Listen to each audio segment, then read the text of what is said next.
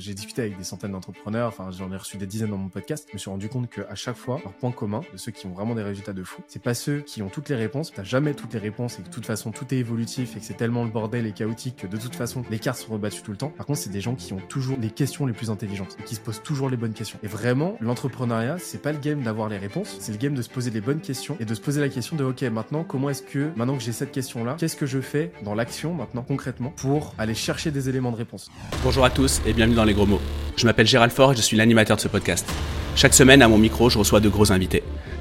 Ce genre d'invités avec qui on a de grandes conversations sur de gros sujets. Ici, on parle d'entrepreneuriat, de finances perso, mais également de tendances de société. Pour ça, évidemment, on va utiliser plein de mots, parfois même des gros mots. Mais nous ne nous en veux pas parce que peut-être qu'ici, tu entendras le mot ou la phrase qui te permettra d'avoir le gros déclic dans ta vie pro ou dans ta vie perso. Si tu veux rejoindre cette grande aventure, clique sur le bouton pour t'abonner. Et maintenant, je te souhaite un bon et gros épisode. Bonne écoute. Bon alors aujourd'hui, gros enjeu pour moi puisque je reçois sur mon podcast le mec qui anime mon podcast préféré. Donc euh, en gros, euh, euh, il faut que je sois à la hauteur. Benoît, merci beaucoup d'avoir accepté l'invitation, ça me fait super plaisir. Mais t'es beaucoup trop modeste parce que tu sais que tu fais quatre fois mais tu fais trois fois mes écoutes. je fais du YouTube depuis un moment, c'est pour ça que ça marche bien. Mais toi, tu me disais que YouTube est en train de, cartonner, donc, donc tu, tu, disais ça. C'est folie YouTube, folie meilleur move, mais vraiment meilleur move par contre d'avoir passé, d'avoir passé ce cap-là de l'audio vers la vidéo avec une vraie production en studio et tout. Incroyable, incroyable. On a euh, doublé notre nombre d'écoutes euh, mécaniquement par ce move-là, quoi. Ouais, mais c'est extrêmement quali. Et, ce que j'adore, c'est euh, euh t'invites que des gens de l'écosystème. enfin, en gros, les gens que t'invites, je les connais quasi presque tous individuellement, et t'arrives à leur faire sortir des trucs que euh, bah que que que que, t'arrives à leur faire sortir vraiment des pépites et je trouve ça je trouve ça dingue. Euh, il y a Sixteen récemment, il y a Kevin qui est passé chez toi, il y a il y a Shubham aussi que que je connais un petit peu et à chaque fois t'arrives à leur à leur faire sortir des trucs de ouf et j'ai vraiment l'impression que t'enregistres une conversation entre potes et et, et ça pour moi c'est le graal d'un podcast, tu vois. Podcast trop sérieux, j'y crois plus. J'y crois pas en tout cas. Bah c'est exactement pour ça que je viens moi, c'est pour avoir une discussion avec un pote que j'ai rencontré à un concert de Bring Me the Horizon. C'était exactement, putain, c'était mon premier truc. Tu me, tu vois comme quoi euh... Il faut raconter cette rencontre. Comment on s'est rencontré Je te laisse, je te laisse recontextualiser. Ah, tu, tu, Est-ce que je peux te faire vraiment le mon contexte à moi, mon vécu? Alors, on va au concert de Bring Me the Horizon. À savoir que moi, ça fait, euh, je, je ne bois plus du tout d'alcool, donc j'étais parfaitement sobre, tout allait bien. Donc, euh, et Bring Me the Horizon. Ce qui n'était pas mon cas. Si c'était pas ton cas, alors toi t'étais ivre mort. Non, abuse pas. non, mais euh, ça a été très. D'ailleurs, justement, ça a été extrêmement succinct parce que en fait, moi, le truc qui se passe, c'est que je suis au concert, tout se passe bien, etc. On est dans les gradins. Encore une fois, je bois pas, donc je suis complètement sobre, donc je suis parfaitement lucide. Mais il se passe que derrière moi, il y a deux, euh, deux oiseaux euh, qui, eux, n'étaient pas dans, au pinacle de leur lucidité. Je me permets juste d'interrompre l'épisode pendant quelques secondes. Comme vous le savez, ce podcast, bah, c'est une équipe derrière pour le produire, c'est du temps et c'est des moyens.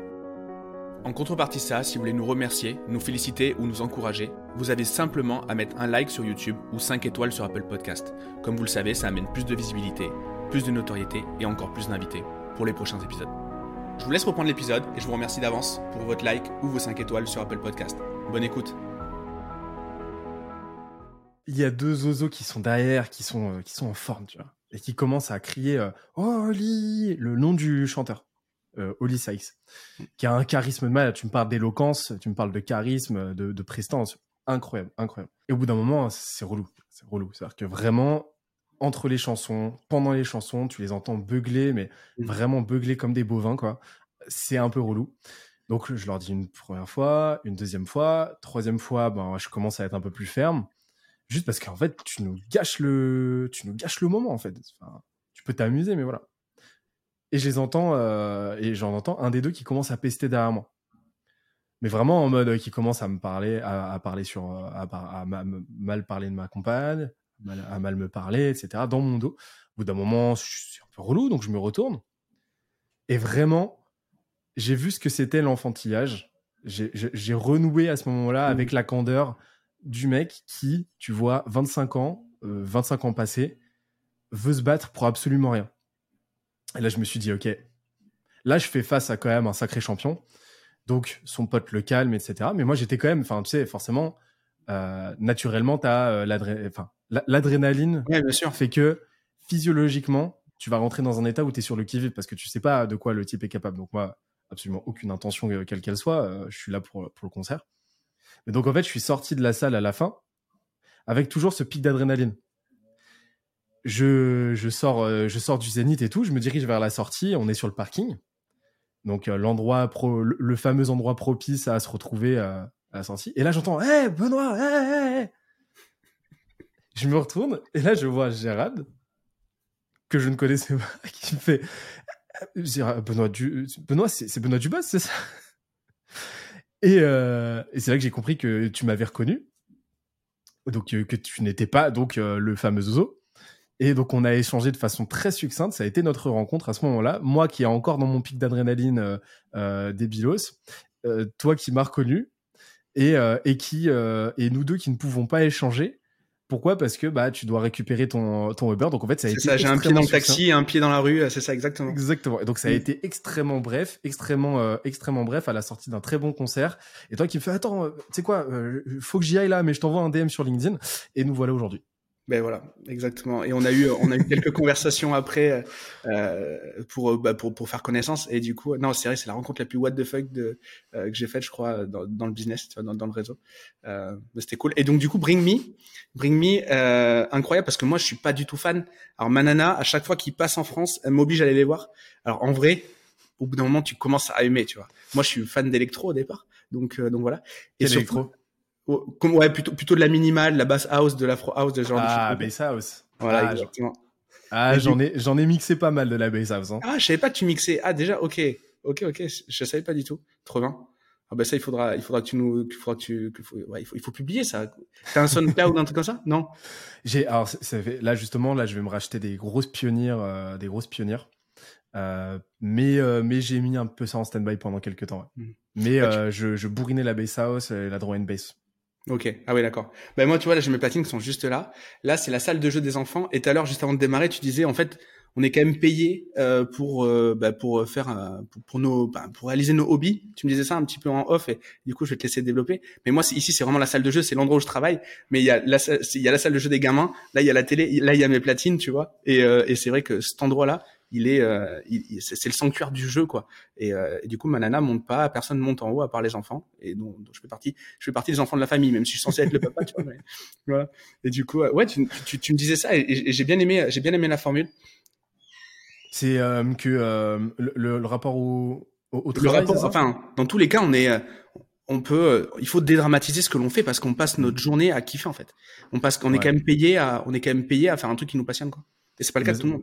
Moi, c'est un truc qui me, qui, me, qui me rend fou, en fait. C'est de voir à quel point euh, la, la, la, propension des gens à se mettre euh, dans des états pas possibles pour des trucs d'une vacuité sans nom. Enfin, le business, les, le business reste par définition, en 99,99% des cas, quelque chose d'extrêmement vide de sens. Faut, à l'échelle, à l'échelle, euh, à l'échelle sociologique, à l'échelle cosmique, on s'en fout, en fait, clairement. Mais c'est un privilège énorme qu'on a de faire des trucs au quotidien euh, sur, euh, dont l'humanité foncièrement n'a pas besoin. C'est en fait on est on est tous, euh, tu vois, le LinkedIn game, tous en fait, on est dans une grande comme dans une grande garderie pour adultes en fait et, et ouais comme tu l'as dit, on est payé pour pour on, on, est payé pour pour se faire kiffer et donc se mettre mal parce que, comme tu, je reprends tes exemples, parce que euh, ton email est mal parti, bah, il est tombé en spam, parce que t'as reçu, euh, as reçu un mail un peu relou ou quoi, se mettre mal par rapport à ça, pour moi, c'est c'est tellement une insulte envers les gens sur qui le monde repose, qui vraiment fondamentalement change, enfin, sauve des vies, que, euh, que euh, plus le temps passe, plus je relativise, et, et, plus je relativise, et bizarrement, plus je performe. Plus je me rends compte qu'en fait, tout ce que que mon quotidien, c'est euh, d'avoir un hobby rémunéré.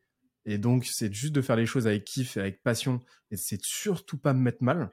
Bah, plus je m'en rends compte, alors c'est peut-être un biais de perception en fait au final, hein, parce que peut-être qu'il se passe toujours autant de trucs relous qu'avant, mais je me rends compte qu'en fait euh, le, niveau de négativité et de trucs relous, euh, la quantité en tout cas, leur quantité décroît mais constamment quoi. C'est assez ouf. Il y a deux trucs qu'il faut pas oublier. Tu l'as dit, on n'est pas, on n'est pas chirurgien, donc en fait, ce que l'on fait, c'est quand même relativement insignifiant, même s'il nous arrive d'aider des gens. Euh, et on, voilà, heureusement, heureusement, ça, aide des gens. Mais il y a un deuxième truc aussi, c'est que tous les problèmes qui nous arrivent là, c'est des problèmes qu'on a choisis. Et en fait, c'est, c'est un putain de luxe en fait. Choisir ses problèmes, c'est quand même un truc de dingue. Espérer ne pas avoir de problème, c'est complètement illusoire.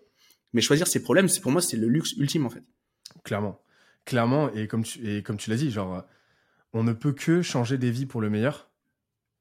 Faut vraiment le vouloir quand tu fais du business pour changer des vies euh, en, mal, pour avoir un impact vraiment extrêmement négatif sur les gens, c'est-à-dire vraiment changer leur vie euh, quantiquement euh, et, et, diviser par deux leur niveau de bonheur, de bien-être, etc.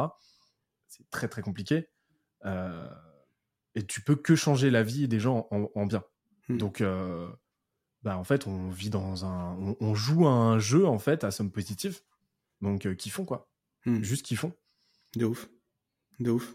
Est-ce que euh, ça, justement, tu, tu dis que tu as, un peu changé de, de comportement par rapport à ça Est-ce que, euh, je sais pas, c'est un peu la, la, la, question bateau, mais est-ce qu'il y a un rapport avec euh, peut-être le fait que tu sois devenu papa, le fait que ta boîte scale, le fait que je sais pas, tu fasses partie, tu fasses partie des gens influents de l'écosystème? C'est quoi, c'est quoi l'élément qui te permet d'avoir cette sagesse de, de comprendre ce truc-là, tu vois? Parce que là, moi, je me demande en fait, à titre personnel, quel est le trigger qui me fait relativiser, tu vois, ou qui me fait performer, tu vois. J'arrive pas à l'identifier encore. Hmm. J'ai eu une année 2022 compliquée, mon côté. Euh, compliquée euh, existentiellement, tu vois. je, me hmm. suis, je me suis posé beaucoup de, beaucoup de questions. Il y a hum, pas mal de, de vases qui remontaient de ma psyché aussi, tu vois. C'était une année assez compliquée. Et euh, donc, j'ai, j'ai, je pense, opté pour le meilleur combo, c'est-à-dire psychothérapie euh, plus euh, coaching. Psychothérapie qui te permet justement de laisser retomber la vase et euh, de mieux appréhender ton passé. Coaching qui te permet de mieux, de mieux appréhender ton futur et de mieux construire. Et donc les deux se nourrissent et c'est trop bien. Et donc, et donc en fait, j'ai pris conscience d'énormément de choses et je me suis réaligné par rapport à, par rapport à, à, à, mon mode de fonctionnement profond en fait. Euh, j'ai compris, par exemple, que j'aspirais pas à être euh, ce CEO euh, qui fait une billion, qui travaille 80 heures par semaine. J'aspire pas à ça. J'ai compris un truc, c'est marrant parce que je l'ai compris ce matin, ça. Je me suis dit qu'on allait peut-être en parler, c'est cool. Mais j'ai compris que, en fait, tu vois, il y a, deux grandes façons pour moi d'accomplir de grandes choses sur Terre. Tu as deux grands archétypes, en fait, de, de personnes. Tu as les spécialistes et les polymathes. En fait, les spécialistes, c'est euh, les gens qui très vite trouvent une vocation, trouvent leur vocation, ce pourquoi ils sont venus sur Terre, et euh, vont euh, et surperformer dedans. Et hmm. vont, vont, vont, vraiment investir 100% de leurs ressources à ça et vont, vont, ne vont faire que ça et vont atteindre un niveau d'excellence juste exceptionnel. Ils vont devenir des maîtres en fait, dans, maîtres en la matière. Des maîtres. Et Mozart. Mozart, ça c'est l'exemple même du, du, euh, du, du, du, spécialiste construit qui, de par son éducation, de par son conditionnement, depuis plus jeune âge, a été conditionné, bâti pour ça. Après, tu as, les, euh, euh, les, les, spécialistes autotéliques. En ce moment, tu as un batteur sur YouTube qui s'appelle Estepaio Siberiano, que je trouve exceptionnel. Genre, il est incroyable. Ce mec, il a 26 ans, il a, tu dirais qu'il en a 45 et tout, tellement il est bon et tellement il, la, définition de la testo, quoi, tu vois. Ouais, je vois très bien. Incroyable. Et euh, lui, c'est un exemple de gars euh, qui a de spécialiste autotélique, c'est-à-dire il s'est retrouvé sur le tard à trouver sa vocation à 16 ans. Depuis, il travaille comme un malade, il joue 8, 9 heures, 10 heures par jour. Il atteint un niveau d'excellence exceptionnel. Donc ça, c'est les spécialistes. Et en fait, on nourrit, tu vois, une, euh, on nourrit un, rapport très romantique à, aux spécialistes qui a été un peu érigé, cet archétype, comme le seul moyen de, faire de grandes choses. C'est-à-dire tu trouves ta voie, euh, tu trouves ta voie et après tu t'y tiens et surtout t'en sors pas et dans ta vie tu ne peux faire vraiment bien qu'une seule chose. Hmm. Et en fait le truc quand tu regardes un peu c'est euh, ça c'est une construction culturelle, sociale et donc mentale mais qui résulte euh, bah, déjà d'une tradition très chrétienne, c'est sacrificielle, tu sacrifies ta vie à quelque chose, à une cause qui te dépasse, tu vois, et, et qui vient d'un ordre social très féodal au final, parce qu'à l'époque, eh ben, le paysan, il naissait paysan, il devait faire la bouffe toute sa vie. Euh, la lavandière, elle devait la vendre euh, toute sa vie. et ainsi de suite. Et en fait, Et chacun on te était une étiquette. On te mettait une étiquette par rapport à ta fonction. Moi, fort, par exemple, c'est, euh, ça vient de forgeron. Donc, j'ai certainement un, un, un aïeul qui était euh, putain de forgeron, dans, très certainement dans le, vers Clermont-Ferrand, là-bas, apparemment. Mais, donc, tu vois, c'était, ouais, c'était pas juste, c'était même, on, on te l'étiquetait, quoi. Exactement. C'est- Enfin, euh, Carpenter, euh, Carpenter, c'est un nom, euh, ça veut dire euh, Charpentier. char- charpentier, tu Mm. vois. Donc effectivement, ça se gravit dans les généalogies, dans les chairs, tu vois. Enfin, ça se gravit, ça se grave. Et, euh, et, et sauf que quand tu regardes le paysan qui fait la bouffe, le carpenter, car- charpentier qui qui fait la charpente, etc. Mais en fait, eux, ils bossent pour qui? Féodal, ils bossent pour le seigneur. Et le seigneur, lui, eh ben, ses ressources primaires, sa pyramide de Maslow, tout va bien. Et donc, en fait, lui, il a du temps pour s'adonner à ce qu'il fait kiffer. Mm. Et en fait, lui, il vit une vie, la vie du deuxième archétype, qui est le polymathe. Le polymathe, qu'est-ce qu'il est? Eh ben, c'est un mec, une meuf, qui s'adonne à 100% de ce qu'il fait vibrer à l'instant T, et qui ne se cloisonne pas, et qui s'accomplit à travers, justement, le, la poursuite de, euh, de ses aspirations, de la poursuite de ses intérêts du moment, en fait. C'est des euh, Aristote, c'est des Léonard de Vinci, c'est des euh, Descartes. Des mecs qui excellent en- dans plein de trucs, mais qui ne se définissent par aucune discipline, en fait. Leur discipline, en fait, c'est justement la, poly, la polymathie, en fait, c'est le fait de faire plein de trucs. Et en fait, c'est des gens qui rassemblent deux, deux trucs. Déjà, absence totale de barrière mentale. Ok Ils s'autorisent tout. Ils s'en foutent. C'est que, indépendamment de leur faculté cognitive, les mecs, à un moment donné, ont décidé de se l'autoriser. Mhm. Et deuxièmement, absence totale de contraintes financières. Tu regardes, euh, tu regardes Spinoza, tu regardes euh, Voltaire, tu regardes ces mecs-là. Bah, en fait, les polymathes, c'est simple. hein. C'est soit des nobles, donc Ouais. qui par définition, par généalogie, en sont fait, bien nés. Mhm. sont bien nés, Mm. soit des gens qui se sont construits des business de cash flow qui leur ont permis de de- d'évincer complètement la variable argent de leur équation de vie. Mm. Et qui, en fait, bah, se retrouvent à pouvoir complètement poursuivre leurs aspirations du moment, leurs intérêts du moment, et faire des trucs, et à faire des trucs pour le simple kiff de faire des trucs. Mm. Là où, eh ben, ce, ce rapport qu'on a à la performance, à la productivité, mais ça, c'est un truc de, ça, c'est un truc de paysan. Parce que le- on attend du paysan, en fait, de produire du blé. Le noble, Je- il s'en fout, lui. C'est- ça me parle, ça, me parle vachement ce que tu dis parce que j'ai souvent moi parlé des, du concept de muse, tu vois, de petits business en ligne qui ramènent des revenus, des revenus passifs. Moi, j'ai toujours eu des muses. Je commençais à 19 ans à coder des muses et ça a toujours été euh, mon socle, mon fond. Et j'ai jamais manqué d'argent de par mes muses. Non pas parce que je suis bien né ou parce que euh, parce que j'étais j'étais meilleur qu'un autre, juste parce qu'en fait j'ai toujours priorisé les muses. Et en fait, ça me parle, c'est exactement ça. Et ce qui fait j'ai jamais eu de contraintes, j'ai jamais eu de contraintes financières parce qu'il y avait ce il y avait ce socle. Et je crois que je me suis jamais mis de limite. Et je pense que c'est juste lié à ça en fait le le fait de lancer des projets et, et en plus d'avoir un, un un pourcentage de succès qui qui qui vont vers le bon, qui enfin qui qui qui, qui réussissent parce qu'en fait il y a pas d'enjeu quoi. Il y a il y a un détachement total au niveau de au niveau du revenu. Mais c'est, en fait, c'est exactement ça. Et le truc, c'est que moi, je me suis rendu compte que pendant des années et des années, ben, je, je, je, je, me, je me pensais comme un spécialiste. Je me disais, il faut que je me spécialise, tu vois, il faut que je fasse, euh, il faut que je sois un spécialiste de l'en- de l'entrepreneuriat, il faut que je fasse que ça de ma vie, tu vois, et Mm. machin. C'est ça ma, c'est ça ma ligne, c'est ça ma trajectoire. Et en fait, je me suis rendu compte que, que, non, euh, déjà, je suis pas câblé pour ça, et moi, j'ai envie de vivre mon lit de polymath. Et donc, en fait, bah, j'ai réaligné, en fait, un, des, un de mes, ça décante, en fait, ça continue de décanter en 2023, mais une de mes, mes grosses euh, réalisations de 2022, ça a été de comprendre justement cet état de fait, de l'intellectualiser que progressivement, mais de le comprendre au, fin fond de moi-même, et de comprendre que bah, l'entrepreneuriat n'est qu'une composante de ce polymatisme, tu vois, euh, et qui cohabite avec plein d'autres choses, avec mon rôle de père, mon rôle de conjoint, mon rôle de euh, mon, euh, mon goût pour la musique, euh, mon goût pour la muscu, euh, mon goût pour l'écriture, l'écriture qui franchement est bien prioritaire à mon goût pour l'entrepreneuriat et qui nourrit tout en fait, tu vois. Mm. Et donc j'ai j'ai en fait j'ai compris que tout ça c'était un écosystème et que un écosystème ne tient que s'il reste équilibré. Et donc cette notion d'équilibre, je l'ai vraiment comprise. Donc ouais, ça a été un des gros shifts et j'ai complètement réorganisé euh, mon écologie interne, tu vois, en 2022. Et, euh, et je me suis juré. euh, c'est marrant parce que en, en- le, le, le réveillon, je l'ai fait tout seul. J'avais pas envie de faire la fête ou quoi. Donc j'ai bossé le, le réveillon le, le 31 décembre. J'ai bossé et tout. Et je me suis dit, ouais, 2022, c'était l'année euh, J'ai payé, j'ai payé mes dettes. Hmm. Je me suis retrouvé dans des états vraiment compliqués. 2023, c'est va être le début de ma nouvelle vie. Ça va être ma meilleure, la meilleure année de ma vie. Et il s'est jamais passé autant de trucs cool, quoi. Donc c'est trop bien. Trop bien. Et, et, euh, tu parles du, du, du, du fait d'être polymath. Du coup, je t'ai pas posé la question à un milliard d'euros qu'on pose en début de podcast.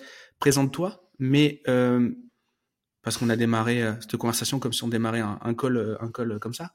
Ah, mais, meilleur, meilleur mais ouais, de ouf, de ouf. Mais du coup, le fait de se présenter, le fait de se coller une étiquette, ça a un, ça a une, une fonction sociale. On est obligé. Tu sais, on est obligé d'identifier les gens, sinon on comprend pas. Quand il y a un flou, il y a un loup, machin, etc. Et donc du coup, quand on est polymath, comme tu le dis, euh, comme tu le revendiques et comme je pense que je le suis, euh, en fait, bah, il faut qu'on cherche un petit peu le truc. Alors sur LinkedIn, c'est facile parce que tu mets une punchline, c'est le mec à la casquette. Ok, très bien, c'est une façon de pas répondre. Euh, mais euh, du coup, quand tu te présentes, tu dis quoi en fait? Tu dis je suis entrepreneur. C'est vrai que c'est une étiquette, c'est déjà une multi-étiquette l'entrepreneuriat. Le, mais socialement, quel est l'impact de la présentation? Et quand on est comme ça, est-ce que t'as pas l'impression d'en oublier quand tu te présentes? Est-ce que tu as l'impression de, de bah. pas trop te travestir? Forcément, enfin, en fait, les gens, de toute façon, quand ils veulent, euh, quand ils te demandent, euh, toi, euh, qu'est-ce que tu es, en fait, ils se posent pas la question de ton essence, c'est-à-dire que tu es au plus profond de toi, ils se posent la question de quel est ton état à l'instant T. Hmm. Donc moi, j'ai aucun problème à répondre, ouais, je suis en ce moment, enfin, je suis entrepreneur, ce qui, ce qui, veut dire en filigrane, en ce moment, je suis entrepreneur parce que c'est ce qui occupe la majeure partie de mon temps. C'est euh, c'est par ça que transite la majorité de mes accomplissements à l'instant T.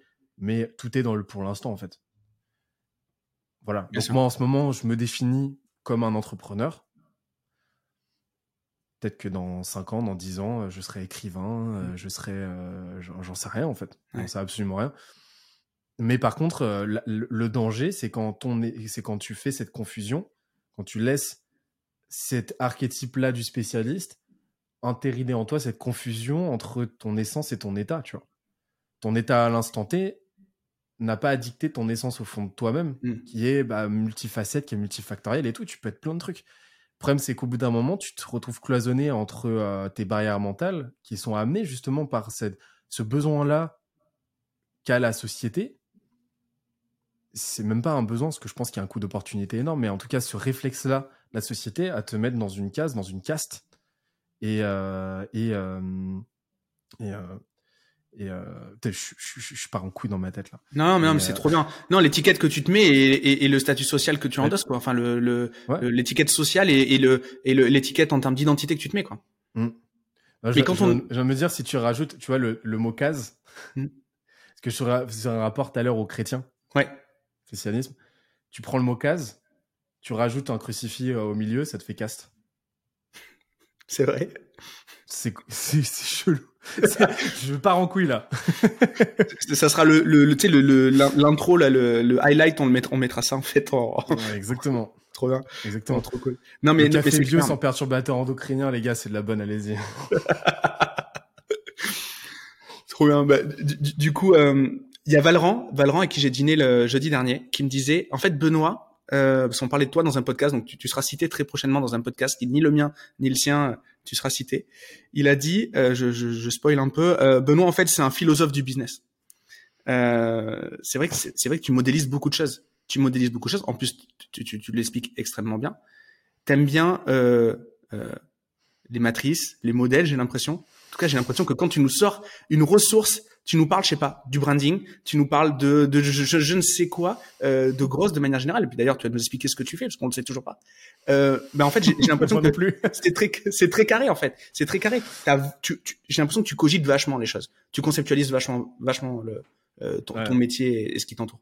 Bah, je suis, je suis un, je suis insupportable pour ça, mais euh, c'est marrant parce que euh, Valran, euh, bah, Valran, c'est la famille. Hein, euh, c'est la famille. C'est bah, chez Valran que j'enregistre mes, mes, podcasts euh, depuis quelques mois. Et je suis très content de le recevoir de nouveau d'ailleurs avec sa sœur Sixtine là en, en, juin. Ils sont déjà venus individuellement tous les deux. Là, on va se faire un épisode tous les trois. Ça va être, ça va être le feu. Et en fait, je me souviens, il m'avait reçu dans son podcast à lui. Donc pas le crayon, mais son podcast sur sa chaîne et tout. Et, et, et le titre, c'était Peut-on tout théoriser en entrepreneuriat? Parce que c'est une des questions qu'il m'a posées. Et moi, j'ai répondu que oui, je suis fondamentalement convaincu que toute pratique bah, découle forcément d'une théorie et qu'à un moment donné, si tu n'es pas capable de théoriser quelque chose, c'est que tu n'as pas tu n'as pas laissé suffisamment, tu t'es pas laissé suffisamment de temps, tu n'as pas regardé les choses suffisamment dans leur globalité pour identifier les patterns qui te permettent de faire découler une théorie. Hmm. Donc je suis fondamentalement convaincu que tu peux tout théoriser. Et, euh, euh, donc, euh, bah moi, c'est un petit peu le travail que je m'amuse à faire en entrepreneuriat. C'est-à-dire que j'aime bien revenir au premier principe des choses, comprendre ce qui font, tu vois, comprendre ce qui fait une bonne brand, comprendre ce qui fait une dynamique de croissance, comprendre ce qui fait qu'une boîte va se différencier par rapport à une autre, comprendre ce qui fait que une vente va se faire ou pas se faire, mmh. Etc. Mais comprendre vraiment les constantes qui vont faire que dans n'importe quel contexte, dans n'importe quel secteur, dans n'importe quelle industrie, dans ce que tu veux, eh ben, tu peux émuler ces premiers principes-là, les décliner tactiquement, euh, stratégiquement, tactiquement, de façon différente, forcément. Mais moi, ce que j'ai envie d'amener, c'est ça. C'est-à-dire, voilà, si tu as compris ces premiers principes-là, si tu as compris ces grands tenants, ces grands, grands fondamentaux, encapsulés en X framework, en, tel en, en X framework, en X modèle, et eh ben, tu as compris 90% de ce qu'il y a à comprendre. Le reste, c'est de l'habillage, en fait. Et moi, j'ai envie de revenir au premier principe. De, au premier principe. Et pourquoi? Parce que tu te rends compte que dans énormément de cas, et eh ben, tu as beaucoup, beaucoup de boîtes qui, qui performent en mode euh, de par la stratégie du, du spaghetti contre le mur. C'est-à-dire que tu jettes un plat de spaghetti euh, au mur, et tu vois ce qui arrive. Nécessairement, tu vas avoir, voilà, nécessairement, tu vas en avoir quelques-uns qui collent. Hmm. Mais le truc, c'est que tu as énormément d'entrepreneurs, et je l'ai vu en discutant avec beaucoup de gens euh, qui sont très intelligents, qui sont, euh, qui, sont, euh, qui sont très doués, etc., mais qui fondamentalement ne savent pas expliquer, en fait. Ne savent pas expliquer dans, dans leur fondement, en fait, ce qui a œuvré dans leur dynamique de croissance hmm. et, et dans l'architecture de leur réussite. Et moi, en fait, j'ai envie de comprendre ça pour permettre demain à d'autres gens bah, moins doués qu'eux euh, moins, moins, moins dotés qu'eux, en fait. Euh, dotés qu'eux intellectuellement, euh, culturellement, qui sont pas venus, qui sont, qui viennent pas de l'Ivy League, qui n'ont pas fait les grandes écoles, qui viennent pas de ce milieu-là, permettre à, à, quiconque en fait d'émuler ses premiers principes pour s'autoriser en fait à bâtir un business cool qui permet d'avoir du cash flow, qui permet d'avoir de la rentabilité, qui permet de vivre une vie de polymath, tu vois ce que je veux dire? Bien sûr. Et on revient au, point de départ. Mm. Et, pour moi, ça, ça passe par justement de la théorie. Mm. C'est mon, postulat en tout cas. Si tu théorises dans tous les cas, tu évites un truc qui est vraiment euh, le danger, je pense, dans nos métiers du digital, où on peut très facilement aller voir chez le voisin. Euh, tu évites le biais du survivant. Euh, parce qu'en fait, si tu passes du temps à comprendre en fait les causes de l'erreur, euh, dans l'absolu ou, euh, dans l'absolu tu obtiens le, le, le, motif du succès quoi j'ai envie de dire exactement et hum, moi ce que c'est un truc que je, je, combats de fou c'est euh, la enfin je trouve que c'est dangereux de fonctionner par mimétique comme tu l'as dit et par par analogie ça a marché chez un tel, donc chez moi, ça ne marchera nécessairement, ou alors je modifie un petit peu. Non, comprends dans le fondement des choses pourquoi ça a marché. Hmm. Comprends pourquoi ça a marché, parce que là, dans, le même, dans le même temps, tu vas comprendre pourquoi ça aurait pu ne pas marcher, et tu comprendras pourquoi, dans ton contexte, ça pourrait marcher ou pas, et comment le réadapter à ton contexte. Hmm. Mais il faut pas confondre exemple et mode opératoire. Et le problème, c'est que tu as vraiment cette aspérité aujourd'hui qui est très dangereuse. C'est pour ça que nous, on combat les, on combat les hacks, en fait. Le problème, c'est que forcément, tu as toujours cette dissonance parce que, bah oui, le, euh, quand tu vas partager une méthode, euh, tu as un packaging qui. Le, la méthode, le hack, etc., sont des packagings qui permettent d'intéresser les gens. Mais nous, ce qu'on essaie d'amener à chaque fois au sein de notre média, ce qui est là, ce qu'on produit énormément de contenu, c'est à chaque fois d'amener le fait que un hack n'est rien si tu comprends pas la théorie sous-jacente, quoi qu'il arrive. Et donc à chaque fois, on attire les gens avec justement ces notions de hack, de stratégie, de méthode en cinq étapes, tout en tâchant à chaque fois de leur expliquer ça. Hmm. On y arrive peut-être pas tout le temps, mais en tout cas, on fait de notre mieux. Quoi. Hmm. Justement, les, gens que tu accompagnes aujourd'hui, euh, euh, les, gens qui, bah, qui bénéficient de ces méthodes-là, mhm. euh, ils sont dans quelle situation À quoi ils ressemblent? C'est marrant parce que nous, on est passé en mode on, a, tu vois, il y a beaucoup de, tu sais, la majorité des boîtes en fait vont, vont se positionner. Euh, de façon, euh, tu sais, euh, très convergente au début, en mode, je vais décider, tu sais, je choisis une niche et j'y vais à fond, Ouais. je ponce, tu vois. Et je, je vais bosser que avec les boîtes, des boîtes de l'immobilier et puis Mm. euh, bim, je fais que ça. Nous, en fait, on a une, un- une approche très divergente, au contraire. On s'est dit, ok, aujourd'hui, on a l'avantage d'avoir un média qui nous permet d'avoir un inbound très très fort. On a beaucoup beaucoup de demandes entrantes. À la- dans l'absolu, à l'instant T, on ne sait pas on ne sait pas euh, quoi répondre à la question du- de notre positionnement, de euh, notre ICP en fait. Mm. Donc en fait, on va prendre le contre-pied de ça, on va fonctionner par, euh, à- en sens inverse et on va bosser avec un maximum de monde. Et en fait, rétrospectivement, petit à petit, on va échafauder notre positionnement par, par observation, par déduction. On va pas être dans une approche normative comme ça, mais plus descriptive. En gros, on Mm. va se retourner et on va se retourner et voir ce qui a marché, ce qui a pas marché. Et en fait, c'est ce qu'on fait. Ça fait euh, deux ans, on a bossé avec 400 boîtes. Et en fait, j'ai envie de te dire qu'aujourd'hui, c'est marrant, mais il n'y a pas de pattern qui se dessine. C'est-à-dire que je peux te dire que, euh, je peux te dire que, euh, que oui, euh, forcément, il y a une tranche au niveau du chiffre d'affaires, mais qui est très très large. C'est-à-dire qu'on a des super résultats avec des boîtes de, euh, de 200, qui font 200 000 euros euh, de CA annuel, comme des boîtes qui font 5 millions d'euros de CA annuel. Mm. On, a des, on a même des grands groupes, honnêtement. On a des, on a des, des- on a des multinationales, etc. C'est pas le, voilà, on n'est pas, c'est pas notre, no- c'est pas notre. Non, c'est à la marge, mais vous en avez. c'est à la marge, mais on en a et Mm. on a des super résultats avec eux. Forcément, on, on bosse pas de la même manière avec eux qu'avec une boîte de 200 000. Mais par contre, en fait, on a quelques constantes qui sont pas du tout démographiques, firmographiques ou quoi, mais qui sont au niveau du mindset. Ouais. C'est-à-dire que c'est des gens qui, à un moment donné, ont compris que euh, ils n'ont pas les réponses à tout, mais par contre, que euh, la question, la clé, c'est pas d'avoir les bonnes réponses, mais c'est de se poser les bonnes questions et c'est de savoir de qui tu avec qui tu t'entoures et qui ont compris cette nécessité-là absolue de monter en compétences et en fait qui sont parfaitement alignés sur notre mantra au sein de Skelesia, qui est qu'une boîte c'est la somme de ses compétences, la moyenne de ses talents et le carré de ses ambitions. Mm. Et donc, en fait, on s'est rendu compte qu'à partir du moment où il y a un alignement autour de ce mantra, et ben on peut bosser ensemble. Ouais. Et les résultats sont fous. Et c'est c'est marrant, mais on en revient en fait au fait que, euh, bah ouais, euh, une fois que tu as théorisé et que tu as compris ce qui fait une croissance, et ben tu peux l'émuler dans une boîte qui fait 200 000 euros et la faire passer à 500 000 euros en Mm. un an. Tu peux euh, bosser avec une boîte qui fait, qui fait 5 millions. Tu peux bosser avec un solopreneur. Tu peux bosser avec une multinationale. Pourquoi? Parce qu'en fait, c'est toujours, toujours les mêmes dynamiques, c'est toujours les mêmes théorèmes. L'enjeu, en fait, c'est juste de l'accepter. Mm. Et d'avoir cette humilité de se dire, eh ben, non seulement je suis régi par les mêmes problématiques, par les mêmes forces que le voisin, je ne suis pas unique. Et les deux seules variables sur lesquelles je peux travailler, c'est mon niveau de compétence et l'intensité de mon, de mon passage à l'action, ma vélocité. Une fois que tu as compris ça, en fait, bah, tu, peux, tu, peux tout faire en fait en vraiment. Quoi. Et, donc, en fait, bah, vraiment, le gros rasoir décisionnel entre est-ce qu'on bosse avec un client ou est-ce qu'on bosse pas avec lui, c'est est-ce qu'on est aligné sur ces états de fait-là. Hmm. Hyper intéressant.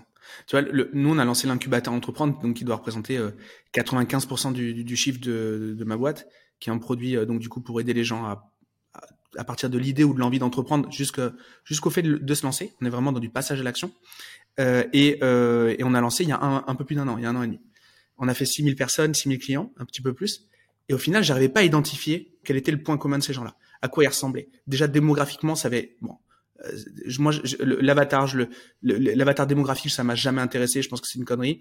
Euh, mais déjà, j'arrivais pas à identifier démographiquement, les catégoriser.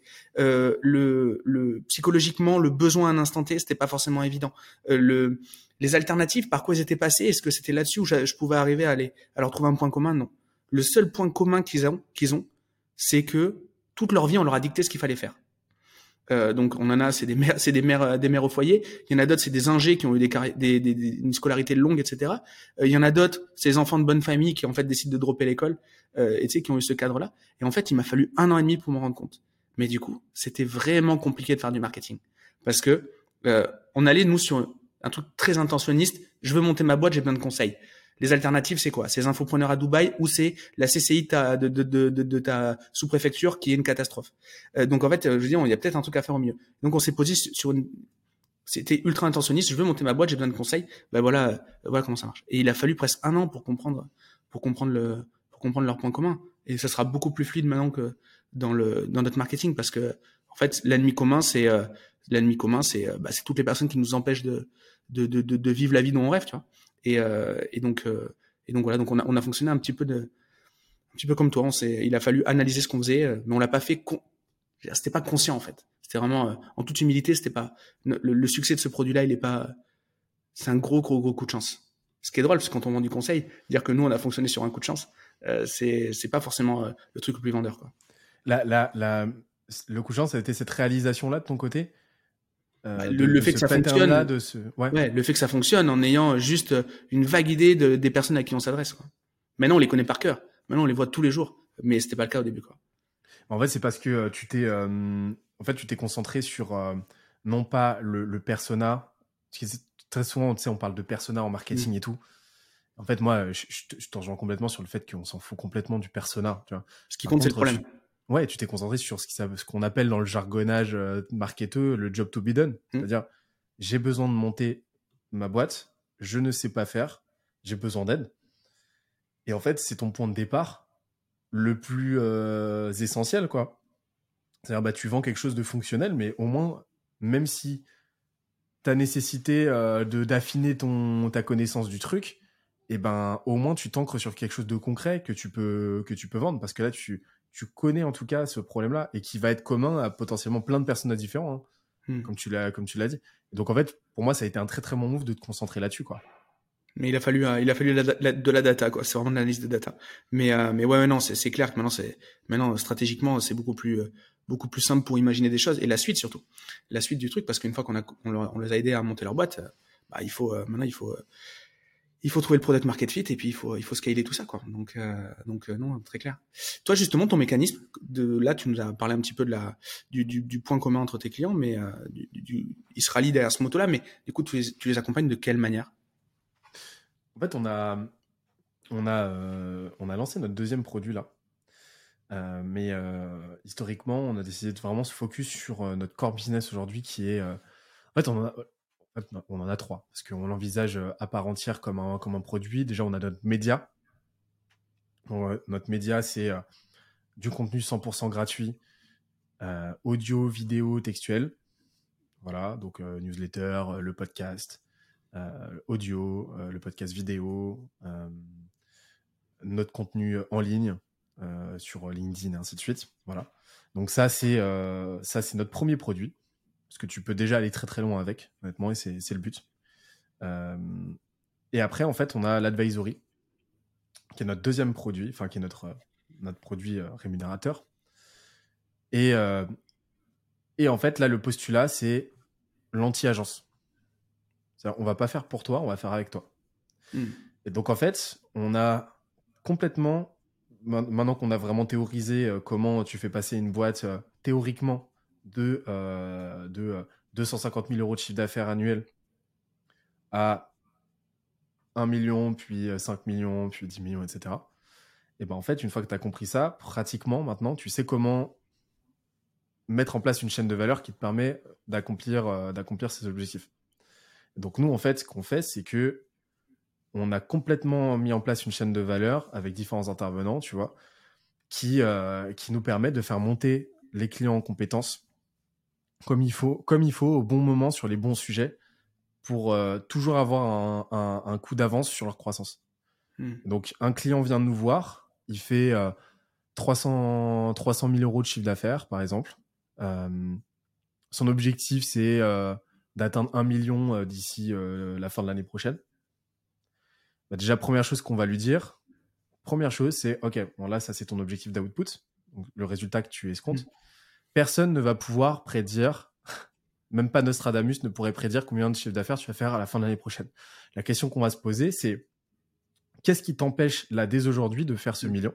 Tu débugs, ouais, bien sûr. Voilà, tu débugs. Mm.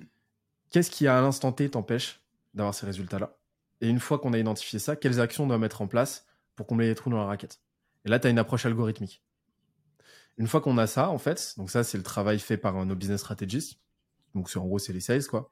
Et ben, en fait, on passe ça à nos advisory ops qui s'occupent, eux, de peaufiner la stratégie, prennent en charge l'accompagnement des clients, en fait, mettent en place une roadmap, donc un plan d'action, un plan de transformation, en fait, sur 4 à 8 mois. OK Renouvelable. Plus, longtemps tu bosses avec nous, et mieux ça se passe.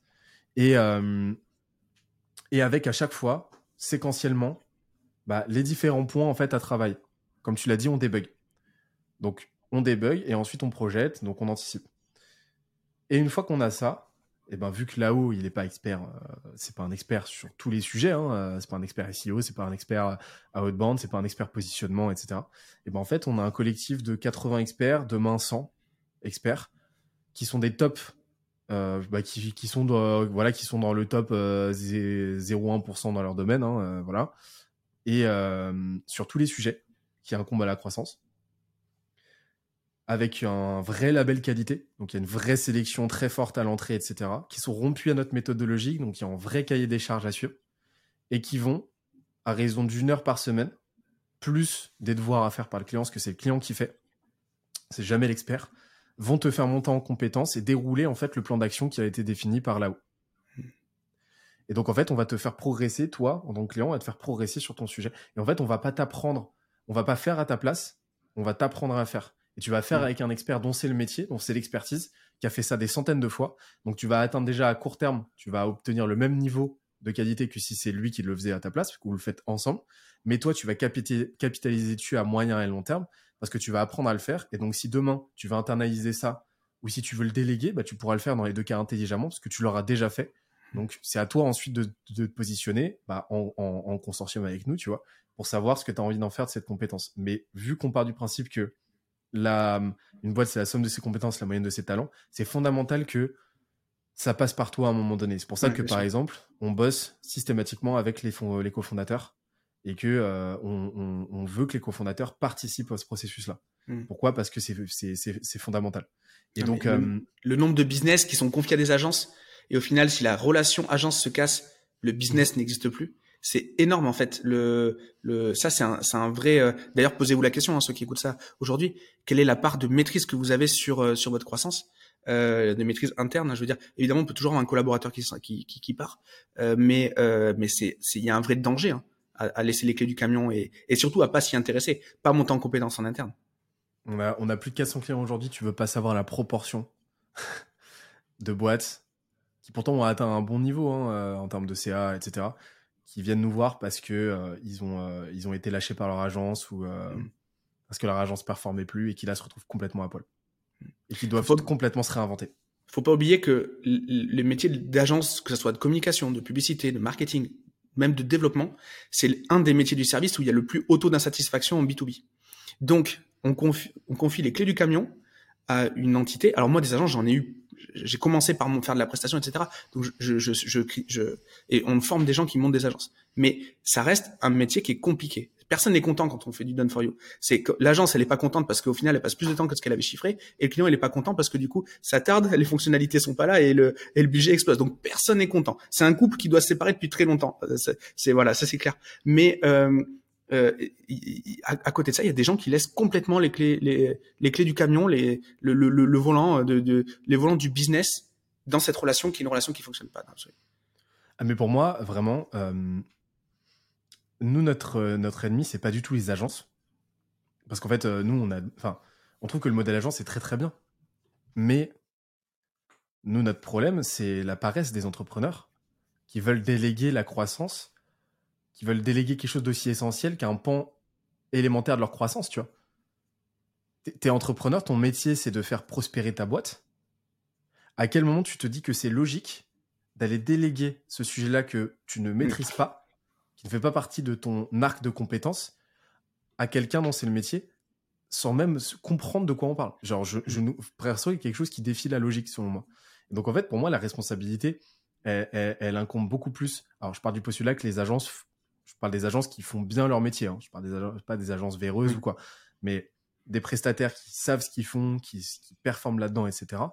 Euh, pour moi, la responsabilité incombe beaucoup plus au client qui juste réfléchit, agit par paresse que par euh, bah, que, que l'agence en fait qui bah elle forcément est là pour servir ses intérêts à elle on en revient à une autre limitation c'est que l'agence sera toujours alignée sur ses propres intérêts à elle le business donc euh, forcément il y a une corrélation entre ses intérêts et ceux de leurs clients mais à un moment donné tu as toujours t'as, as toujours un, un, décalage un désalignement qui s'opère toujours. Mmh. et et donc en fait nous c'est ce qu'on essaie vraiment de faire comprendre aux gens.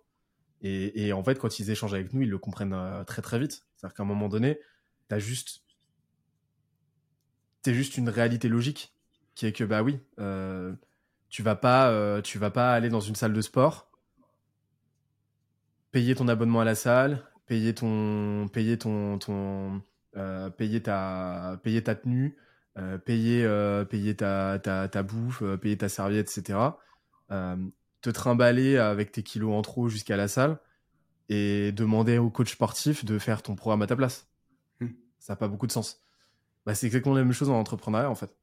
Si tu veux, euh, comme dans tout, euh, si tu veux avoir un bon physique, eh ben, il faut te manger du tapis de course, il faut te manger du cardio, il faut te manger de la répétition pour construire du muscle.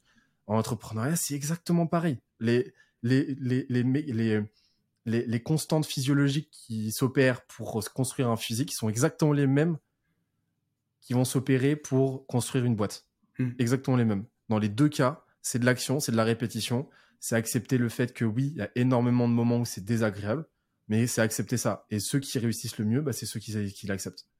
Et, euh, et, donc, euh, nous, le premier truc qu'on fait, c'est mettre, mettre les entrepreneurs qui viennent nous voir en disant Ouais, mais moi, je veux déléguer, ça m'intéresse pas, face à cette, face à cette incohérence-là. Mm. Mais tu vois, il y a, y, a, y a trois grands il n'y a pas que le marketing, tu vois. C'est un entrepreneur, il doit pas avoir de trou dans la raquette. Il y a le produit, il y a le management, et en effet, je pense qu'il y a le marketing et la croissance. Pour moi, c'est les. Et, et là-dedans, je compte également la vente. Pour moi, c'est extrêmement lié. Euh, c'est extrêmement lié.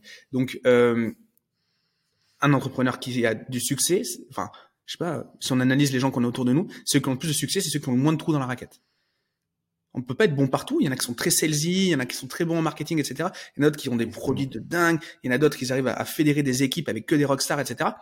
Mais donc ouais, ils ont des points forts, mais ils ont pas de points faibles en fait. C'est vraiment ça. C'est vraiment ça un peu la clé du la clé du succès euh, entrepreneurial. Moi, en tout cas, de par mes relations, c'est ce que je remarque comme pattern en tout cas. Ah mais de fou. C'est-à-dire que comme tu l'as comme tu l'as dit, genre forcément, l'idée c'est de faire euh, levier de tes euh, de tes avantages comparatifs. C'est-à-dire que tu vas avoir des gens qui vont être, euh, qui vont être extrêmement bons en vente. Euh, frérot, capitalise à fond là-dessus. Vas-y à fond. T'es bon en vente, vas-y à fond. Par contre, c'est pas cette compétence seule qui te permettra de bâtir une grosse boîte. Forcément, tu es obligé. Une boîte, c'est un écosystème. Écosystème égale équilibre. Mm. Donc, tu es obligé, forcément, de faire en sorte que bah, ce que tu vas, la façon dont tu vas le vendre ne souffre pas d'un décalage avec ce que tu vas délivrer. Et donc, on en vient au fait, mm. effectivement, de savoir derrière délivrer, idéalement surdélivrer la valeur que tu promets quand tu vends. Forcément. Et forcément, bah, qui dit vente dit que bah, si tu veux qu'il y ait du flux, et eh ben, il faut créer ces, ces opportunités-là. Et là, on en vient au marketing. Marketing qui n'est pas d'ailleurs que la distribution, donc la génération de leads, mm. c'est aussi comment tu te positionnes, c'est la marque que tu construis, donc ton branding, et c'est comment est-ce que tu tiens un jour constamment euh, des appétences, de la réalité du marché qui va évoluer. Donc ça, c'est ton étude de marché qui doit être en flux, pas en stock, donc constante, tu vois. en fait, c'est là que tu comprends que tout ça, c'est vachement plus euh, à la fois très simple, mais dans l'exécution, beaucoup plus complexe que ce qu'on a tendance à, entendre à droite à gauche. Et surtout que, genre, euh, bah ouais, ça nécessite une vraie montée en compétences euh, qu'on appelle, nous on appelle ça holistique, dans le sens où, mm. bah ouais, ça incombe à, à tous les pans d'une boîte, quoi. Et, et que, bah, c'est, on, on dit très souvent que, que que, le premier goulot d'étranglement d'une boîte, c'est son dirigeant. Mais c'est vrai de fou. Le nombre de boîtes qui sont complètement limitées, t'imagines pas le nombre d'entrepreneurs, parce que mm. j'en accompagne à titre perso, mais le nombre d'entrepreneurs qui limitent eux-mêmes la croissance de leur boîte. Et quand tu creuses, tu te rends compte qu'en fait, c'est leur propre barrière mentale, c'est leurs propres incompétences qui permet, qui empêchent la boîte, malgré leur son potentiel de, de, de, se développer. C'est juste hallucinant, quoi. Donc nous, bah, c'est ce premier mal-là déjà qu'on combat. Hmm. Ouais, et ils viennent te voir en disant en mode j'ai besoin de compétences, et en fait réellement ce dont ils ont besoin c'est de lever des blocages. Quoi. T'en as beaucoup, ouais. Ouais, ouais je, je, je, rencontre ça, euh, c'est mon quotidien également. Mais c'est cool aussi, c'est cool de le voir. Ah ben oui, c'est clair. De toute façon, enfin le truc c'est que euh, l'état d'esprit est le précurseur de tout le reste. Hein. Hmm. C'est-à-dire que si t'as pas d'état d'esprit qui te permet de te dire ok bon bah là j'ai envie de level up j'ai compris que de toute façon, j'avais pas d'autre choix et, et, je suis là pour ça et j'ai envie d'y aller, bah, tu vas rien, rien, rien absolument rien n'est possible. Hmm. Tu vas pas, tu vas pas te mettre, tu vas pas développer de nouvelles compétences. Et donc, bah, nous, c'est un premier filtre. De notre côté. Ce qui est intéressant de poser en, en, onboarding, moi, quand j'accompagne des, des, gens qui sont, qui, sont avancés, c'est euh, qu'est-ce que tu es prêt à faire aussi? Qu'est-ce que tu es prêt à faire, qu'est-ce que tu es prêt à ne pas faire? Et souvent, ça répond, euh, euh ça répond à, ça, ça, ça, ça, débug, ça débug déjà rien que cette réponse-là, elle débug pas mal le truc parce qu'on met, on met directement le doigt sur l'intention et euh, l'homme providentiel, comme il y en a beaucoup qui, alors ça a été utilisé, euh, ça a été utilisé en politique, notamment sur les dernières élections, que les gens cherchaient l'homme providentiel. Mais au niveau du consultant, c'est pareil. Il y en a qui cherchaient un président, un homme providentiel pour pour devenir président. Mais il y en a beaucoup qui cherchent un consultant qui serait providentiel. Ça marche pas. Hein. Enfin, il, en faut. Enfin, l'espoir il en faut un peu, mais il faut, faut là aussi pareil, il faut pas tout déléguer, sinon on tombe dans le même symptôme que que, l'agence et on, on est paralysé. Il y a plus d'action, quoi. Donc euh, mm. c'est clair. en plus, c'est ne pas comprendre un truc qui pourtant fait toute la différence, c'est que tu sais, on est dans un ça, ça c'est ça c'est notre mode d'éducation qui nous a amené euh, qui nous a qui nous a je, suis convaincu que la façon dont on éduque nos enfants et dont on a été éduqués euh, nous limite énormément aujourd'hui dans notre champ d'action. Mais c'est que on nous a on nous a inculqué ce, ce culte de la réponse, de la bonne réponse. Hmm. qui aujourd'hui nous empêche complètement de voir à quel point on évolue dans un univers par définition chaotique pour lesquels, euh, au sein duquel, pour une problématique donnée, c'est très compliqué de ne trouver, c'est très rare de n'avoir qu'une seule réponse valable. Très souvent, tu peux avoir une infinité de façons différentes d'arriver à un résultat, ou même déjà de base, tu peux être plein X résultats, enfin N résultats sont possibles. Tu n'en as pas simplement un. Là où, en fait, quand tu es enfant, et eh ben, si tu n'as pas suivi la bonne méthode de calcul pour arriver à tel résultat, c'est algorithmique, et eh ben, bim, tu as zéro. Donc, en fait, on a été complètement rompu à euh, ce mode éducatif-là, qui fait qu'aujourd'hui, on se rend pas, pas compte que chercher des réponses, bah, c'est le meilleur moyen de ne pas les trouver. et qu'en fait, bah, c'est un truc que j'ai observé de tous les entre... J'ai discuté avec des centaines d'entrepreneurs, enfin, j'en ai reçu des dizaines dans mon podcast. Je me suis rendu compte qu'à chaque fois, leur point commun, de ceux qui ont vraiment des résultats de fou, c'est pas ceux qui ont toutes les réponses parce qu'ils ont compris qu'on n'a jamais toutes les réponses et que de toute façon tout est évolutif et que c'est tellement le bordel et chaotique que de toute façon les cartes sont rebattues tout le temps. Par contre, c'est des gens qui ont toujours les réponses, les questions les plus intelligentes et qui se posent toujours les bonnes questions. Et vraiment, l'entrepreneuriat, c'est pas le game d'avoir les réponses. Non. C'est le game de se poser les bonnes questions et de se poser la question de OK, maintenant, comment est-ce que, maintenant que j'ai cette question-là, qu'est-ce que je fais dans l'action maintenant, concrètement, pour aller chercher des éléments de réponse? Hmm. Et en fait, quand tu as compris ça, bah, tu as compris plein de trucs. Quoi. Ouais, bien sûr. Non, c'est clair. Euh, ouais, évidemment. Et euh, se poser des bonnes questions, ça permet de réagir dans toutes les circonstances. Euh, mmh. Et donc du coup, vu que l'entrepreneuriat, bah, breaking news, c'est pas, c'est, pas quelque chose de, c'est pas le, chemin, il est pas tout tracé. Euh, on, on, peut l'imaginer, mais euh, ça, ça, ça, arrive jamais. Euh, ça arrive jamais comme on l'imagine, donc il faut savoir réagir et donc ouais, se poser des bonnes questions, ça permet de, de toujours faire un. Tu sais le fameux else, tu dans une quand tu codes, tu sais tu fais un if, mmh. if a, voilà, if b, ok très bien, et else, bah, le else, les meilleurs, c'est ceux qui savent traiter le else dans leur tête, quoi. Euh, qui savent réagir à ce truc-là. Exactement. Et euh, quand je te dis que c'est algorithmique, ça, c'est la théorie. Hmm. Dans la pratique, que la, théorie supplante, enfin, englobe la pratique, mais dans la pratique, tu vas toujours avoir cette dimension chaotique qui fait que euh, la pratique de l'un ne veut pas être la, la, pratique du de, ouais de l'un ne veut pas être la même pratique concrète que celle de son voisin, hmm. même si ils sont régis par les mêmes la même théorie, tu vois. Et euh, donc ça, c'est un truc à comprendre. Bien sûr, il y a, tout un contexte qui qui qui multi, enfin, ouais, c'est exactement ça. Et, et, tous les paramètres, on le sous-estime. On a l'impression que les paramètres s'additionnent. Les paramètres se multiplient en fait. Et donc du coup, il y a des effets, des, il y a des différentiels, il y a de la variance, mais qui est juste dingue. Et ça, on le sous-estime de ouf. Euh, on peut essayer de faire deux fois la même boîte euh, en parallèle, on n'aura pas les mêmes résultats. C'est quand même un truc de ouf. On peut, c'est incroyable quand même de, de, de, se dire ça. Mais euh, voilà. Mais à côté de ça, des mecs comme toi et comme moi, euh, bah, on passe notre temps à faire des templates, à faire des modèles mentaux. Mais, mais, mais voilà, on sait que la valeur, elle est dans la réaction, dans l'utilisation et de ce que comment on va réagir. On, va, on, part de cette base-là, mais comment on réagit pour en faire un truc, un truc qui a du sens, un truc qui est intelligent. Bah, la, théorie, les frameworks, les modèles, c'est des outils. Mmh, exactement. Il faut pas prendre ça comme une fin. je suis d'accord. Ah ouais, ouais c'est des outils. C'est pas mmh. des, c'est pas des méthodes nous, on n'a pas de. Enfin, on n'a pas de, de, de, de méthode, il n'y a pas de méthode pour entreprendre. Mais pour moi, il y a des grands principes que tu pourras pouvoir utiliser de façon structurée. C'est, franchement, c'est différent. Il y, a une vraie différence. Mm. Et euh, parce que dans les faits, ben, tu vas jamais avoir de méthode algorithmique qui va te permettre de quoi. Jamais. Mm. Tu vois, c'est, fou parce que tu vois, je pourrais te sortir des exemples de boîtes dans la deep tech par exemple qui mettent euh, qui mettent 10 ans littéralement à développer leurs produits, qui font 4 levées de fonds avant de vendre, de faire leur premier euro de chiffre d'affaires. Quand ça sort, tout ça, ça pète. Chat GPT. Mm.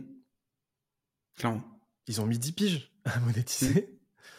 Premier mois de monétisation, ils font 200 millions de 200 millions de d'ailleurs. oui, d'ailleurs. Mm. C'est juste c'est juste débile quoi. C'est débile. Ça dépasse entendement.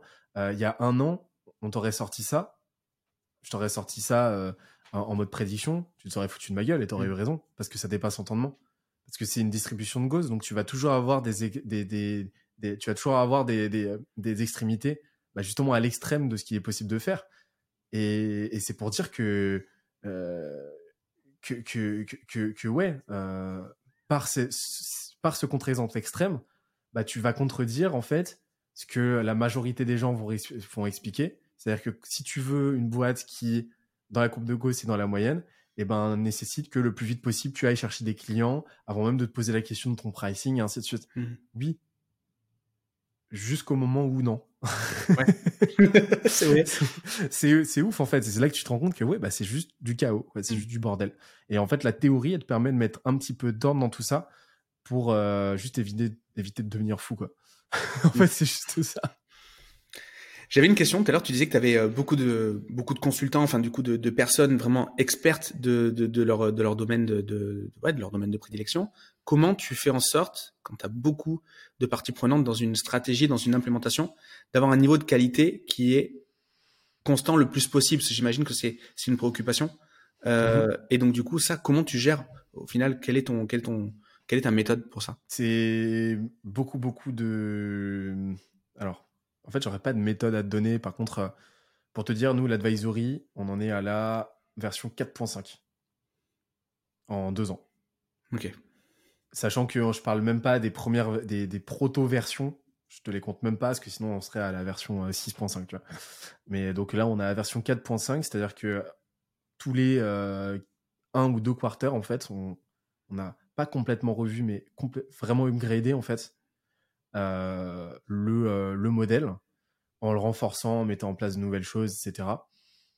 en fait, le truc, c'est que forcément, enfin, on l'envisage vraiment comme un produit tech hmm. dans la construction, dans notre façon. C'est-à-dire que c'est du service, mais on a, on a vraiment cette, euh, cette approche-là très produit dans la façon de le délivrer parce que notre objectif, c'est que demain, eh ben, on délivre le même niveau de qualité d'accompagnement de voilà d'un client à l'autre. Enfin, comment dire c'est même pas la qualité, parce que la qualité aujourd'hui, dans ce qu'on produit, dans l'input, elle est, elle, est là. Tu vois, euh, elle est, elle est homogène. Euh, chaque client reçoit la même chose. Par contre, nous, ce qu'on veut, c'est que demain, es, on évolue toujours au sein du même seuil en termes d'output.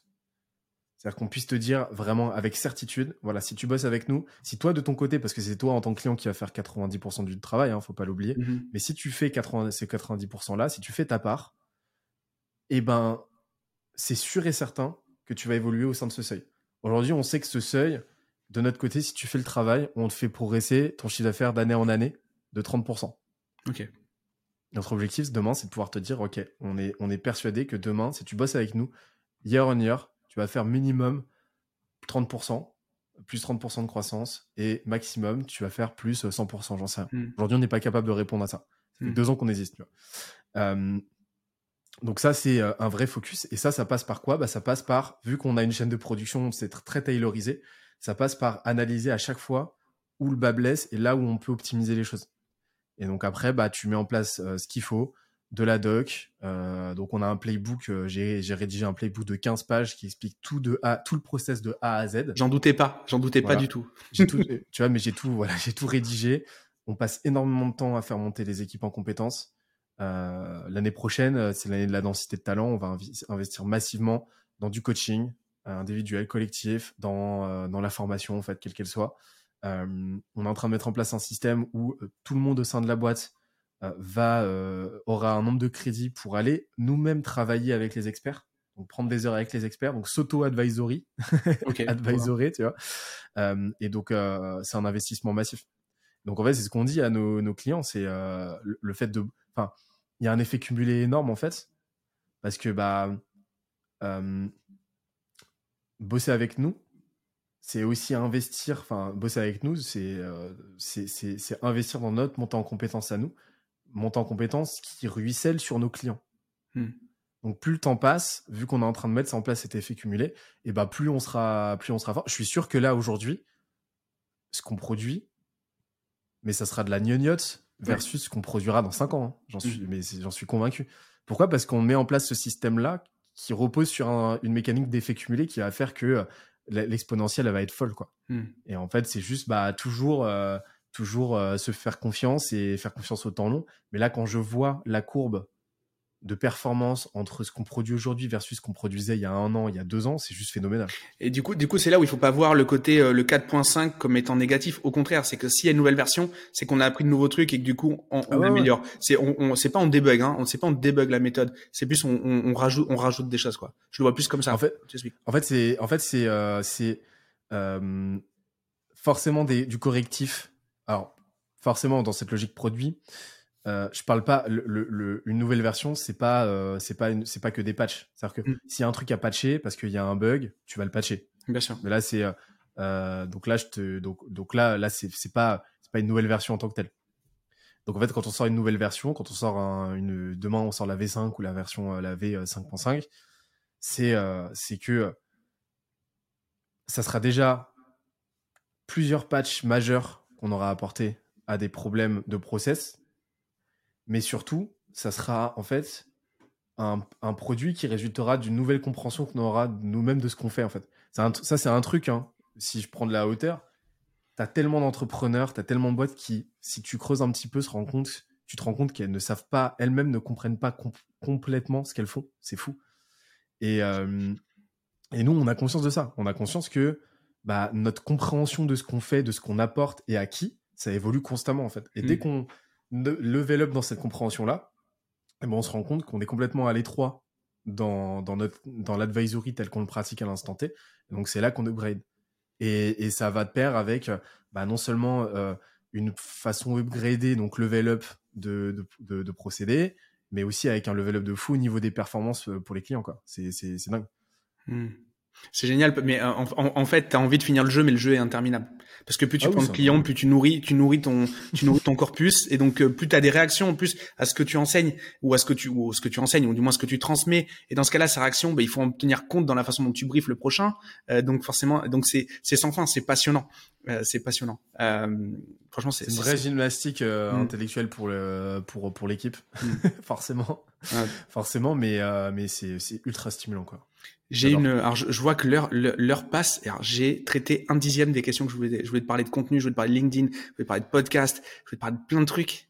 Euh, je voulais ah bah parler moi, d'AI. Eh ben moi j'ai encore. Euh, tu sais quoi, je peux en prendre encore euh, une demi-heure si tu veux. Ok, bon, mais trop bien. Bah, tu dis, tu dis, tu dis quand on coupe. Et, euh, et euh, alors, j'ai un point commun avec toi. Je, préfère le dire, c'est que je déteste conclure les podcasts et je suis très mauvais là-dessus. Et toi, tu, tu revendiques le fait d'être mauvais là-dessus. Donc, euh, donc voilà. à nous deux, il faut qu'on arrive à trouver une solution pour conclure cet épisode. Bah, alors moi, je te propose, c'est que dans une demi-heure, on fasse la pire outro ever. Très bien, ok, parfait. Allez, on fait ça. Ça me va très bien. Ça me va très bien. Je sais pas encore ce qu'on va faire, mais vraiment un truc qui, euh, un truc qui fait date, quoi. ok, très bien. Bon, il faut qu'on a, il faut qu'on y cogite. Euh, je voulais te poser une question. Tu as parlé tout à l'heure de ChatGPT. Alors c'est un peu le buzzword. J'essaie d'éviter, mais, mais pour le coup, euh, pour le coup, euh, euh, quelle va être la place pour toi dans l'écosystème du conseil de l'intelligence artificielle? Est-ce que tu penses qu'aujourd'hui c'est assez mûr? Euh, mûr dans le sens la technologie l'est assez et les gens sont assez mûrs pour faire des prompts euh, qui, qui, valent le coup. Est-ce que tu penses que ça va suffire ou est-ce que tu penses que euh, on est encore on est encore loin de de, de, de, de mettre les, les, consultants au chômage? Alors c'est marrant parce que tu vois. Je sais que tu es en train d'écrire un truc avec Kevin là-dessus, donc donc c'est pour ça aussi. Ah ouais, il est déjà écrit. Hein.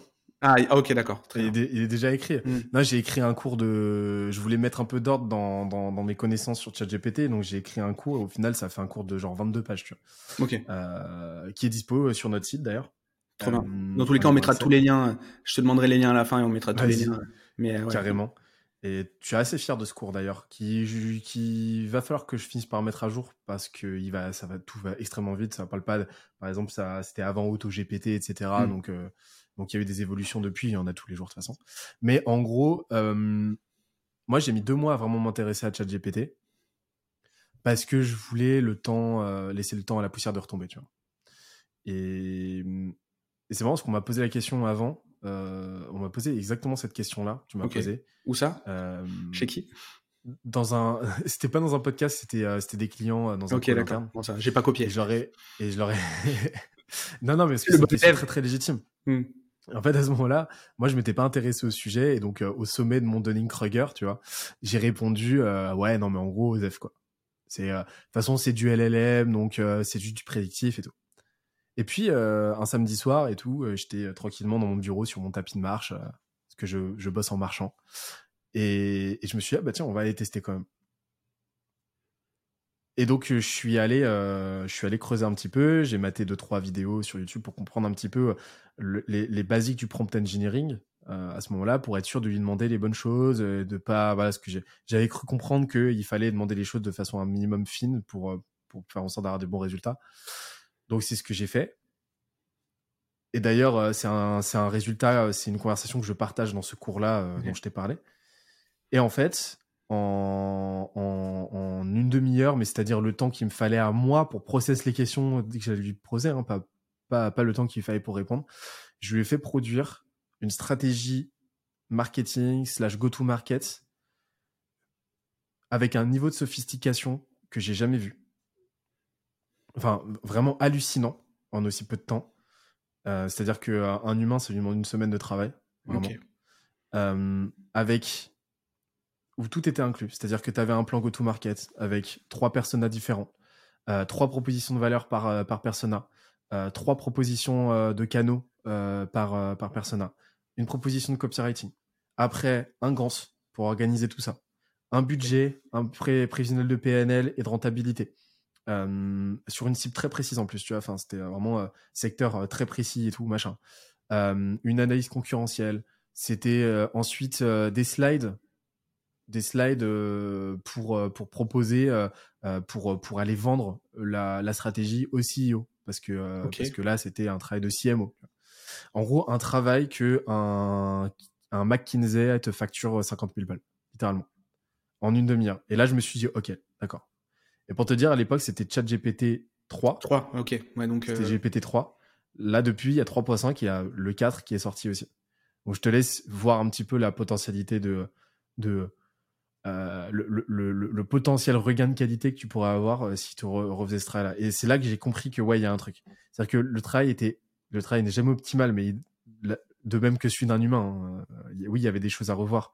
Mais par contre, la structure de raisonnement, le gain de temps qui a été opéré par ça était phénoménal. Donc pour moi, par contre, j'ai compris un truc à ce moment-là, c'est que, euh, comme je te l'ai dit tout à l'heure, en fait, euh, tu sais, euh, cette variable entre les réponses et les questions, pour moi, le, shift, le shift de, de l'IA et de ChatGPT, etc., et de cette démocratisation de l'IA, avant que l'IA nous, nous tue tous, il est, il est, pas, il est pas technologique, il est philosophique. Parce qu'en fait, la technologie, ça fait un bail qu'elle est là, tu vois. Ça fait un bail qu'elle existe. L'IA, ça fait un bail qu'on en utilise au quotidien sans même s'en rendre compte. Et en fait, l'IA, euh, ChatGPT, c'est pas un projet, c'est pas, c'est pas, c'est pas une progression genre exponentielle de l'IA par rapport à ce qui, à ce qu'elle était il y a un an, deux ans, trois ans. Non, c'est juste une accessibilité plus simple euh, au truc, quoi. exactement. et, en termes de puissance aussi. Tu vois, il n'y a, pas une, il y a pas, il y a pas une progression exponentielle. Il n'y a pas eu de singularité à ce niveau-là. Il n'y a pas eu mm. de shift. Par contre, là où il y a un shift, c'est qu'en fait, c'est la singularité, elle est philosophique dans le sens où en fait, elle donne l'IA comme ça, l'IA grand public, elle donne le pouvoir non plus à ceux qui ont les réponses comme avant, mais à ceux qui posent les bonnes questions. c'est ça. Mm. Et ça, ça change absolument tout. Et je me suis rendu compte d'un truc, c'est que, bah, en fait, l'IA donne le pouvoir à deux types de personnes, à ceux, aux créatifs, inventifs, qui ne connaissent rien au sujet, mais qui savent poser les bonnes questions. Et aux experts du sujet qui, par humilité et inventivité, vont aller poser les bonnes questions, notamment en faisant levier de leur expertise du sujet, leur connaissance du sujet, pour faire faire 90% de leur travail à une IA. Et dans les deux cas, en fait, t'en as un, le premier, qui décupe, qui s'ouvre un champ des possibles qu'il n'avait pas auparavant. Pourquoi? Parce qu'il délègue la partie technique Hmm. à une machine. Et de l'autre, un mec qui dans l'absolu pourrait, enfin une personne qui pourrait produire la même chose, mais qui va déléguer en fait le heavy lifting Hmm. à une machine et qui donc en fait va décupler son output par 10, 20, 100, tu vois. Hmm. Et, et c'est là que j'ai compris en fait vraiment l'impact de l'IA. Donc pour moi en fait, l'IA va pas tuer les consultants. Il va tuer les consultants qui ne savent pas s'adapter. Hmm. Pourquoi? Parce que il va permettre à d'autres consultants qui s'adaptent, qui ont compris cet état de fait, de devenir des super consultants, Enfin, des, des méga consultants, tu vois, qui vont pas, euh, qui vont, euh, qui vont fois 100 leur output. Et je le vois au quotidien. Euh, j'ai un- quelqu'un de mon entourage qui est, qui est DevOps, il a fois 100 son output. Hmm. Il a fois 100 son output, littéralement quoi. Et, euh, et avec un niveau de qualité qui est maintenu. Donc la vraie singularité, c'est ça. Donc non, en fait, ça va pas, ça va pas tuer des métiers. C'est comme l'art. L'art, je suis convaincu que l'art, euh, que, que l'IA ne va pas tuer l'art. Par contre, elle va créer un nouveau pan alternatif à l'art technique, Hmm. à l'art euh, traditionnel, Ouais. l'art génératif, qui va cohabiter en fait, mais euh, mais euh, mais mais mais mais mais il y aura pas de il y aura pas d'alternativité en fait au truc. Ça va être un nouveau pan d'expression où en fait tu délègues 100% de l'aspect technique du processus créatif à une machine pour toi te concentrer sur l'aspect purement inventif, imaginatif, etc. Et, euh, et donc, en fait, ça va être deux trucs qui vont parfaitement cohabiter. Et je suis persuadé que demain, tu auras, euh, des expositions 100% d'art 100% génératif euh, qui auront autant de cred, qui, auront autant, euh, euh, qui généreront autant d'intérêt que, euh, que des expositions euh, des expositions d'art euh, technique euh, traditionnel. Quoi. Mais tu sais, quand quand tu, quand tu composes une musique, tu peux passer une heure sur ta chaise en train d'essayer de faire un truc et d'un coup, t'as le, bah, ça y est, t'as pigé ce que tu voulais faire. Ça, y est, ça vient. Et en fait, tu fais, bah, tu, bah, tu, tu, tu, tu, tu prends ton Ableton ou peu importe, ou ton Fruity Loops ou peu importe ce que tu veux. Et, et en fait, en trois minutes, t'as fini ton son. Après, évidemment, tu dois le remasteriser, etc. Mais en fait, t'as mis quand même plusieurs heures à le cogiter. Et moi, je pense que ça va être ça, en fait, le truc. Tu vois, le, la réalisation, en fait, va perdre de la valeur. Euh, mais par contre, le, le cogiter, on aura toujours besoin de le faire, tu vois. C'est un peu mon intuition. Par, il faudra toujours avoir une expertise, comme tu l'as dit, ou une sensibilité. Je pense que c'est l'un ou l'autre, mais sans- il, il faudra au moins, au, mo- au, au moins l'un des deux, quoi, obligatoirement. C'est, euh, J'avais vu une, une, une interview d'Ed Sheeran, euh, je crois que c'était chez euh, Hugo Décrypte. Ok. Euh, c'est marrant, elle date de fou cette vidéo. Et en fait, Ed Sheeran, j'écoute pas trop Ed Sheeran, d'ailleurs, qui avait fait un- une version de son morceau avec, euh, Avec Bad Habits, avec euh, Bring Me the Horizon. On revient, et euh, qui est trop bien. Alors, Et qui est mieux que l'original, ouais, c'est ça, de ouf. qui est archi mieux que l'original. Et, euh, et en fait, il était interviewé par Hugo Décrypte qui lui demande c'est quoi ta recette pour faire un tube? Et en fait, ça m'avait marqué parce que tu sais, on parlait de théorie, etc. Machin. Tu vois. Et j'ai compris, j'ai compris ce que c'était vraiment le niveau d'expertise, d'atteindre un niveau d'expertise tel que tu n'es même pas capable de théoriser ce que tu fais. C'est que sa réponse, franchement, euh, elle est, elle est frustrante de fou parce que il, tu sens que même lui, il sait pas expliquer foncièrement, tu vois. C'est-à-dire qu'il a quelques éléments de, euh, tu vois, il a quelques éléments, mais il saurait pas t'expliquer. Mais saurait pas processiser la créativité, c'est un fantasme. C'est voilà, c'est un fantasme, mais lui-même ne saurait pas t'expliquer. Par contre, je suis persuadé que de par son niveau d'excellence dans ce qu'il fait, si tu demandes à une IA de générer euh, 50 euh, propositions de hits de l'été Hmm. avec un prompt, euh, avec un prompt de fou, etc. Eh ben, il y a que un mec du niveau d'Ed Sheeran qui sera capable, parmi ces 50 là, de te dire c'est celui-ci qui va marcher. Je saurais pas expliquer pourquoi, mais je sais que c'est celui-ci qui va marcher. Et ça, je, il faut m'expliquer comment une IA serait capable de le faire. Bah après, du coup, vu que que t'as pas de coût de production, tu paries sur l'efficience du marché offre-demande pour faire le tri. Donc en fait, tu peux pas le prédire, mais du coup, tu peux faire des tests à pas cher. Mais par contre, c'est-à-dire que tu pollues tout ce qui est produit en fait. Ouais, c'est ça. Et le problème, c'est qu'au bout d'un moment, bah, tu as une réalité de marché qui fait que cette saturation va desservir tout le monde. Exactement. Mm. C'est-à-dire que tu peux pas, euh, tu peux pas, à partir du moment où, euh, tu vois, c'est dans l'intérêt de personne. C'est pas dans l'intérêt de, de, De- la ouais. demande, c'est pas dans l'intérêt du marché, mais c'est pas dans l'intérêt de l'industrie. Donc c'est pour ça que l'industrie euh, musicale, en tout cas, mais toutes les industries vont, euh, vont freiner des quatre fers pour, euh, pour bah, l'industrie musicale, par exemple. Elle, elle combat de fou. T'as entendu cette histoire avec, avec le, le, le- le morceau de The Weeknd et, Oui. et Drake, je crois que c'est Mm. Drake qui a été qui a, qui a buzzé de fou. Mais en fait, elle a été des plateformes de ouf de partout. Cette musique, elle est quasiment inaudible. En fait, aujourd'hui, tu peux pas la, quasiment pas l'écouter. J'en ai en fait, entendu parler, mais je l'ai jamais entendu en tant que tel, en effet. Mais pourquoi? Parce que bah ouais, ils ont tout à fait conscience de ça, que que euh, que, que de toute façon, une industrie tient si tu as un équilibre très souvent très fragile entre l'offre et la demande. Mm. et qu'à partir du moment où tu crées ce déséquilibre-là par une saturation de- d'offres, et ben là, tu crées un énorme problème parce que euh, bah, ton signal devient un bruit, quoi. Et donc, euh, si demain, bah, euh, par, c'est le principe élémentaire de rareté en marketing, mais si demain Ed Sheeran part du, bah, grâce à l'IA, peut te sortir non pas un morceau, un morceau tous les trois mois par exemple, parce qu'aujourd'hui c'est que des singles, mais peut t'en sortir cinq par jour Ouais, sa ça- carrière elle est finie. Ouais, sa carrière elle est finie. Mm. Et c'est pour ça que, enfin, les, les, les, les musiciens, leur métier, c'est de faire de la musique. Donc, je peux t'assurer que euh, Bring Me the Horizon, pour un morceau qui sorte, pour un single qui sort en ce moment, ils t'en ont composé 15. hein. Bien sûr.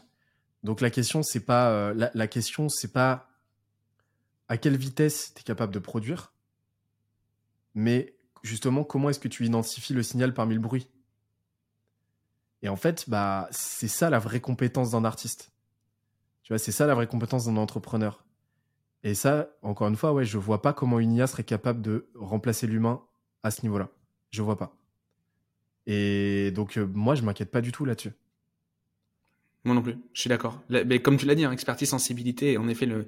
Non, mais en fait, la théo. Enfin, je, je- j'ai j'ai rien à rajouter, tu vois. Je vais pas dire de truc bête par-dessus un truc intelligent, tu vois. T'as dit vraiment. c'est- je suis 100% d'accord. Bah, c'est- non, mais que c'est. l'avenir me prouvera l'inverse. hein, Non, non, mais euh, c'est en clair, C'est clair, c'est c'est un faux problème le coup de, de remplacer du, de remplacer, euh, de remplacer des, de remplacer des métiers. Par contre, ça va poser des questions sociétales, ça c'est clair, qui sont intéressantes de se poser, comme euh, des trucs comme le revenu universel, etc., etc. Euh, parce que oui, en effet, euh, il y a peut-être des tâches de production euh, qui, qui vont, qui vont sauter, mais l'intelligence, elle, elle sera pas. En fait, c'est c'est presque un abus de langage, intelligence artificielle. Tu vois, c'est presque, c'est plus de la production euh, artificielle, tu vois, que réellement de l'intelligence artificielle. hum, complètement. C'est, enfin, là aujourd'hui, en, en- en tant que tel, euh, euh, ouais, ben là, là, t'en reviens à des cons- considérations très, très philosophiques aussi. Qu'est-ce qui définit une intelligence? Est-ce que c'est simplement une, une force de calcul? Si oui, bah dans ces cas-là, l'intelligence artificielle est infiniment plus intelligente que nous. Mm. Est-ce que l'intelligence est la rencontre entre une force de calcul et une sensibilité? Une conscience bah Dans ces cas-là, est-ce qu'on peut vraiment parler d'intelligence? J'en sais rien. Mais, euh, mais après, c'est sûr. Enfin, le truc, c'est ça, ça dépend toujours de la temporalité dans laquelle tu regardes. C'est-à-dire que oui, c'est sûr qu'à court terme, ça va mettre le sbeul. hein. Hmm. C'est sûr. Et ça a déjà commencé à le mettre. Enfin, oui, euh, oui, ça, oui, ça va organiser un certain nombre de choses au niveau, au niveau de l'emploi, etc. Est-ce que c'est pour le mieux? Bah, ça, je pense que ça serait juste euh, une profession de foi de ma part euh, ou de la part de n'importe qui que de dire que oui, dans les dix prochaines années, on, on- on vivra mieux ou moins bien grâce à l'IA. Ça, franchement, je pense que c'est euh, propre au biais de chacun. Par contre, sur le temps long, bah, je pense que l'IA euh, va être euh, euh, qu'un outil de plus, qu'un chapitre de plus dans le cheminement de l'humanité qui euh, tend euh, à tracer la même courbe depuis des centaines et des centaines d'années en fait. Je pense pas que tu vois à l'échelle de l'humanité, si tu regardes sur un certain nombre de métriques euh, démographiques, économiques, etc., machin, je pense pas que l'IA va causer un énorme boom exponentiel du truc. Mais dans tous les cas, tout est parfait. euh. tout est parfait. Je veux dire, on va, on va savoir s'adapter. Euh, c'est tout, tout va, tout va être efficient, tout va, tout va réussir à, à s'adapter. Euh, peut-être que ça sera peut-être dans la douleur, ça c'est envisageable. Mais sur le long terme, j'ai tendance à croire que on va savoir réagir à ce genre de, de, de techno et de, de changement. T'as vu la théorie de l'alignement? Alors, j'en, ouais, vas-y, redis, re- re- redonne-moi du contexte. J'ai déjà entendu, mais c'est sorti enfin c'est euh, enfin je suis pas je suis pas expert du sujet mais c'est un truc qui fait un peu péter la tête quand même en gros c'est euh, c'est euh, une ONG euh, qui, qui prévient depuis 2005, genre depuis les années 2000, et 25 ans, qui préviennent contre les dangers de, de l'IA. Donc c'est des mmh. Américains très geeks, tu vois, vraiment qui ont un niveau de connaissance et de clairvoyance du sujet qui est, qui est assez fou. Et en fait, qui explique euh, et leur, leur leader, entre guillemets, euh, l'a expliqué dans un podcast qui a, fait, qui a fait pas mal de bruit, qui est traduit en français, qui est dispo en français, c'est un extrait de 20 minutes, où il explique en fait que selon cette théorie qui n'a été, euh, qui n'a été débunk par personne, et lui en fait il demande à ce qu'on lui prouve l'inverse parce que lui ça le rend fou, hmm.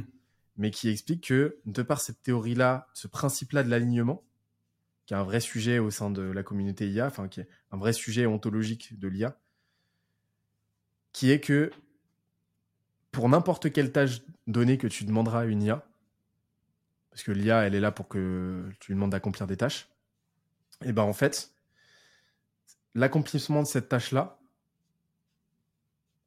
inclura forcément, au bout d'un moment, que dans son équation à elle, parce qu'elle est là pour processer un calcul, que pour accomplir cette tâche-là, un moment, il se elle, se réalisera que euh, c'est nécessaire que l'humain ne soit plus sur Terre.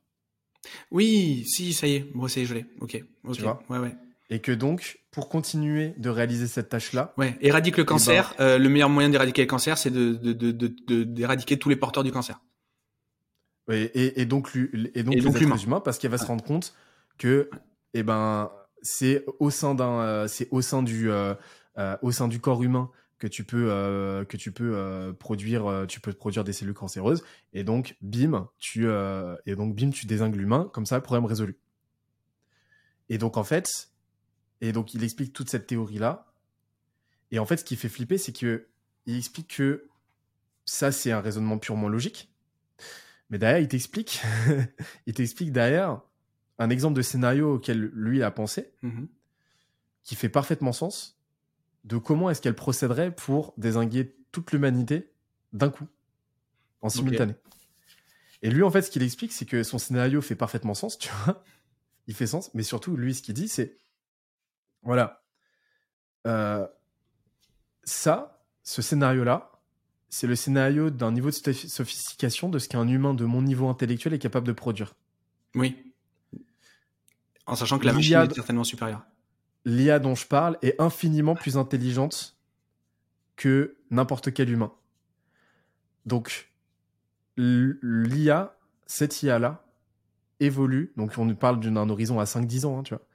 L'IA, cette IA-là, évolue donc dans un seuil de sophistication de sa pensée, enfin, de sa pensée, entre guillemets, un seuil de sophistication qui dépasse l'entendement de ce que l'humain peut même penser. C'est-à-dire que elle, est ouverte à un champ des possibles qui est juste, qui est juste pas intelligible pour nous, tu vois. Hmm. Et donc, euh, et donc en fait, il dit euh, genre si, moi je suis capable de penser à ça, mais évidemment qu'elle y pensera, tu vois. Enfin, je veux dire, c'est factuel, mais surtout qu'on est incapable de prédire ses moves, parce que ça dépasse l'entendement intellectuel hmm. de ce qu'on est capable de process nous, tu vois.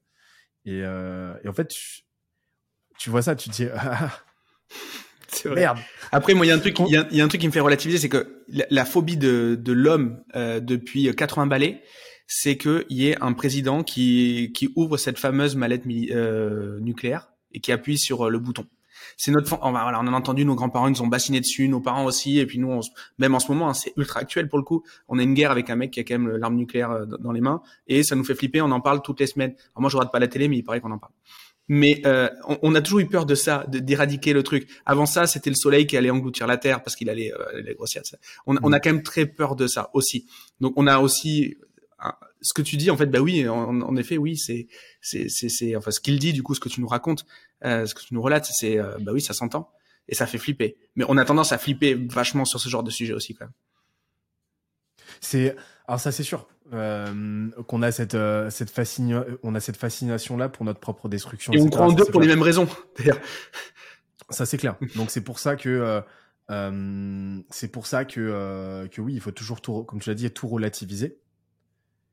Mais par contre, euh, pour moi, on rejoint, euh, tu vois, cette théorie-là, rejoint la même théorie euh, que, que la théorie de l'effondrement, dans le sens qu'elles sont toutes les deux baquées par des raisonnements à la fois logiques, physiques, et par de la vraie data. Bien sûr. Donc la, la data qui est toujours biaisée, hein, tu peux toujours, c'est sûr, Mais en fait, pour moi, c'est deux théories qui, qui, qui, qui, dans leur sophistication et dans leur validité, ne serait-ce que intellectuelle, bah, vont pas forcément être évoluer, être dans la même ligue que la théorie, enfin que que 2012, que, que, que, que, la fin du monde en 2012. Tu vois ce que je veux dire Mais après, oui, c'est sûr que cycliquement, on a toujours cette on a toujours cette, euh, cette propension-là à se, à se, euh, ouais, à être fasciné par notre propre Armageddon, quoi.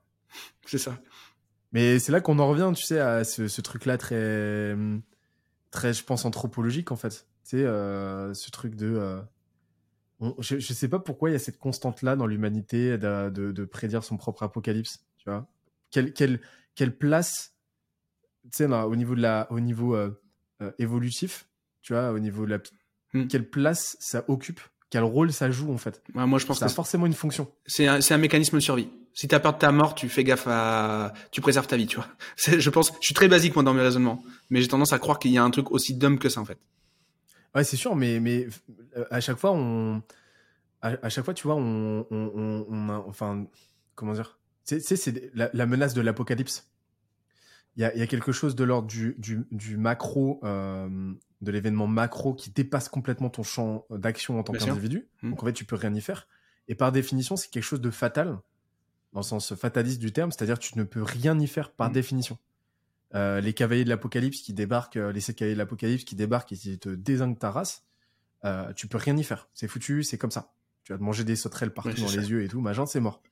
Mais Idem avec l'IA. Euh, L'IA, il y a ce côté, tu vois, cette théorie de mm. l'alignement, il y a ce, côté de fatalement, ça, on ne pourra pas en sortir. Donc en fait, vu que, as ce, vu que tu n'as aucun champ d'action, qu'est-ce que tu peux y faire en fait?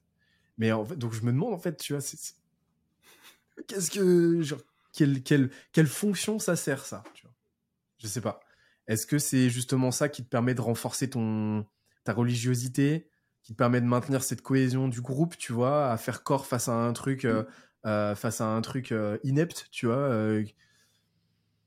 Je sais pas. je sais pas. Ouais, bah ça, ça t'oblige du moins à être conscient, à être conscient d'une, enfin, conscient d'une éventualité, et donc du coup d'avoir de la conscience dans le sens propre du terme, et donc du coup oui, ça, ça, ça, ça se ça ressemble peut-être au fait d'être devenir religieux. De toute façon, moi j'ai toujours dit que la Bible, tu remplaces le mot Dieu par le mot conscience et ça met tout le monde d'accord. Euh, mais euh, mais le, tu vois, c'est peut-être ça en fait. Ça nous oblige à avoir de la conscience, le fait d'avoir peur comme ça de d'un truc d'un truc complètement immaîtrisé, enfin qu'on ne peut absolument pas maîtriser, complètement fatal, etc. Ça me parle, mhm. ça me parle, ouais, c'est clair. on n'aura pas de réponse aujourd'hui, je crois. Non, mais c'est, euh, je sais même pas si on a une en fait. bon, si on a une ou plusieurs. Ouais, c'est clair. C'est clair, c'est clair. bon, ça va être le, le, moment de le moment fatidique. On a on a parlé donc de donc on avait parlé d'un dixième, on a parlé donc de coup de, de deux dixièmes de, de, la conversation, mais il va falloir qu'on qu'on rende l'antenne, qu'on rende le micro, comme on dit. Euh... On se fait un deuxième épisode pour parler des, des 8 dixièmes restants euh, quand tu veux. Ah bah alors, bah, écoute c'est la meilleure, euh, je pense c'est c'est la meilleure, c'est la, tu peux pas me faire plus plaisir. C'est euh, ça serait un énorme kiff. Franchement, ben quand tu veux. Il y a contenu, il y a, il y a, il y a plein, plein, plein, plein de choses. Et surtout que je, je veux bien faire un teasing. Tu m'as dit que tu, ta boîte, c'était un prétexte pour écrire, pour, pour parler de mhm. contenu. Donc, du coup, je pense qu'on peut faire un super épisode. Parce que pour le coup, tu es très bon en podcast, tu es très bon sur LinkedIn. Euh, et donc, je suis persuadé que tu nous amèneras plein, plein, plein de pépites euh, sur, euh, sur, sur ça. Eh ben, avec grand plaisir. On, si tu veux, on se fait une masterclass, là, genre hors série. Trop bien. Sur le contenu sur LinkedIn. En plus, là, je suis en train de retravailler mon, de remettre à jour mon playbook avec ma strat LinkedIn qui a beaucoup évolué. Donc si tu veux, euh, moi quand j'ai sorti ça d'ici quelques semaines, on se refait ça. Trop bien. On peut se faire un truc euh, newsletter, machin. Je te désosse tout mon tout mon média, newsletter, podcast, LinkedIn et tout machin. Excellent. Un gros truc. Trop bien. Et moi je te renvoie mon invitation en live euh, pour pour les jeunes branches. Trop bien. Avec, avec et si on se fait ça cet été, même en live, Montpellier, Toulouse. Ok, bah trop tu veux. Avec avec grand plaisir. Mais merci merci beaucoup. merci pour ton temps parce que je crois que là tu viens de mettre euh, tu viens de mettre un, un tu viens de mettre un lapin au gars qui tu devais avoir au téléphone à, à Sarcy. Euh... Ouais, c'est c'est c'est Julien euh, c'est Julien euh, mon traffic manager, traffic manager de la boîte. Mais c'est bon, je l'ai prévenu. Bon. Et euh, il m'en voudra pas, mais il habitué que je suis tout le temps là-bas. Ok, d'accord. bon, bah, tu, tu, tu, lui présenteras toutes mes excuses. En tout cas, merci beaucoup euh, d'être d'être venu et, d'avoir d'avoir joué le jeu, d'avoir partagé autant. Franchement, c'est un épisode que j'ai adoré faire. Et, euh, et franchement, c'est un énorme kiff et j'ai hâte, euh, j'ai hâte de faire le suivant. Eh ben, quand tu veux, quand tu veux. Franchement, tu me dis, je, je suis, euh, je reviens. Laisse-moi revenir de Skelésiade là euh, dans deux semaines avec mon équipe, et après on fait ça quand tu veux. Trop bien. Juste avant de, de rendre du coup, euh, de- de- d'arrêter cet enregistrement, on va mettre plein de liens qui te concernent parce qu'il y a plein de choses à lire. Mais si toi, tu dois nous conseiller d'en suivre un plus qu'un autre, un des liens qu'on va mettre en, dans les notes de l'épisode, ça serait lequel? La missive. Skelesia.co slash la-missive. Trop bien. Et on mettra le, Euh, on mettra tous les autres liens pour euh, le podcast, les newsletters, le, le, le, le- le- l'académie ou je sais plus comment tu l'appelles, ton, en tout cas le, le- le- la, partie où tu partages tous tes cours, c'est hyper intéressant. Ouais, C'est un truc de dingue. Exactement, voilà, ça, le Le campus. ouais. On mettra la chaîne YouTube, Et- on mettra tout ça. Allez voir euh, le travail de, de Benoît, c'est c'est c'est c'est c'est absolument génial. Benoît, merci, Merci beaucoup. Euh, il faut pas que tu raccroches parce que sinon on aura on aura perdu le plod, mais on va on va quand même arrêter l'enregistrement. Bonne journée à tous et je vous dis euh, bah, du coup à très bientôt. Et on n'a pas fait notre outro euh, pourri, mais euh, c'est pas grave. Ah non, mais au contraire, elle est hyper bien. On tease, on tease c'est- le, on tease le truc. ça. Bon, on n'a pas tenu notre promesse de faire une outro pourrie, on a fait une bonne outro pour une fois. Qu'est-ce qu'on fait? Ouais, ouais c'est vrai en plus. Bah, on en Ah profite bah, ou pas? parfait. Ok, bon c'est parfait. Allez, à la prochaine. Ciao, ciao. Ça y est, l'épisode est terminé. Si t'es encore là, c'est que l'échange avec mon invité t'a certainement plu. Et la meilleure façon de le remercier, de me remercier, c'est de nous mettre un like ou un commentaire sur YouTube, ainsi que 5 étoiles sur Apple Podcast. Comme je te l'ai déjà dit, ça nous amène de la notoriété et ça nous permet d'avoir encore plus d'invités toutes les semaines à te proposer. N'hésite pas à me suivre et à me contacter sur les réseaux sociaux, je réponds à tous les messages et je suis à ta disposition si tu veux discuter des différents sujets du podcast. J'ai plus qu'à te remercier pour ta fidélité. C'était Gérald. Bonne semaine.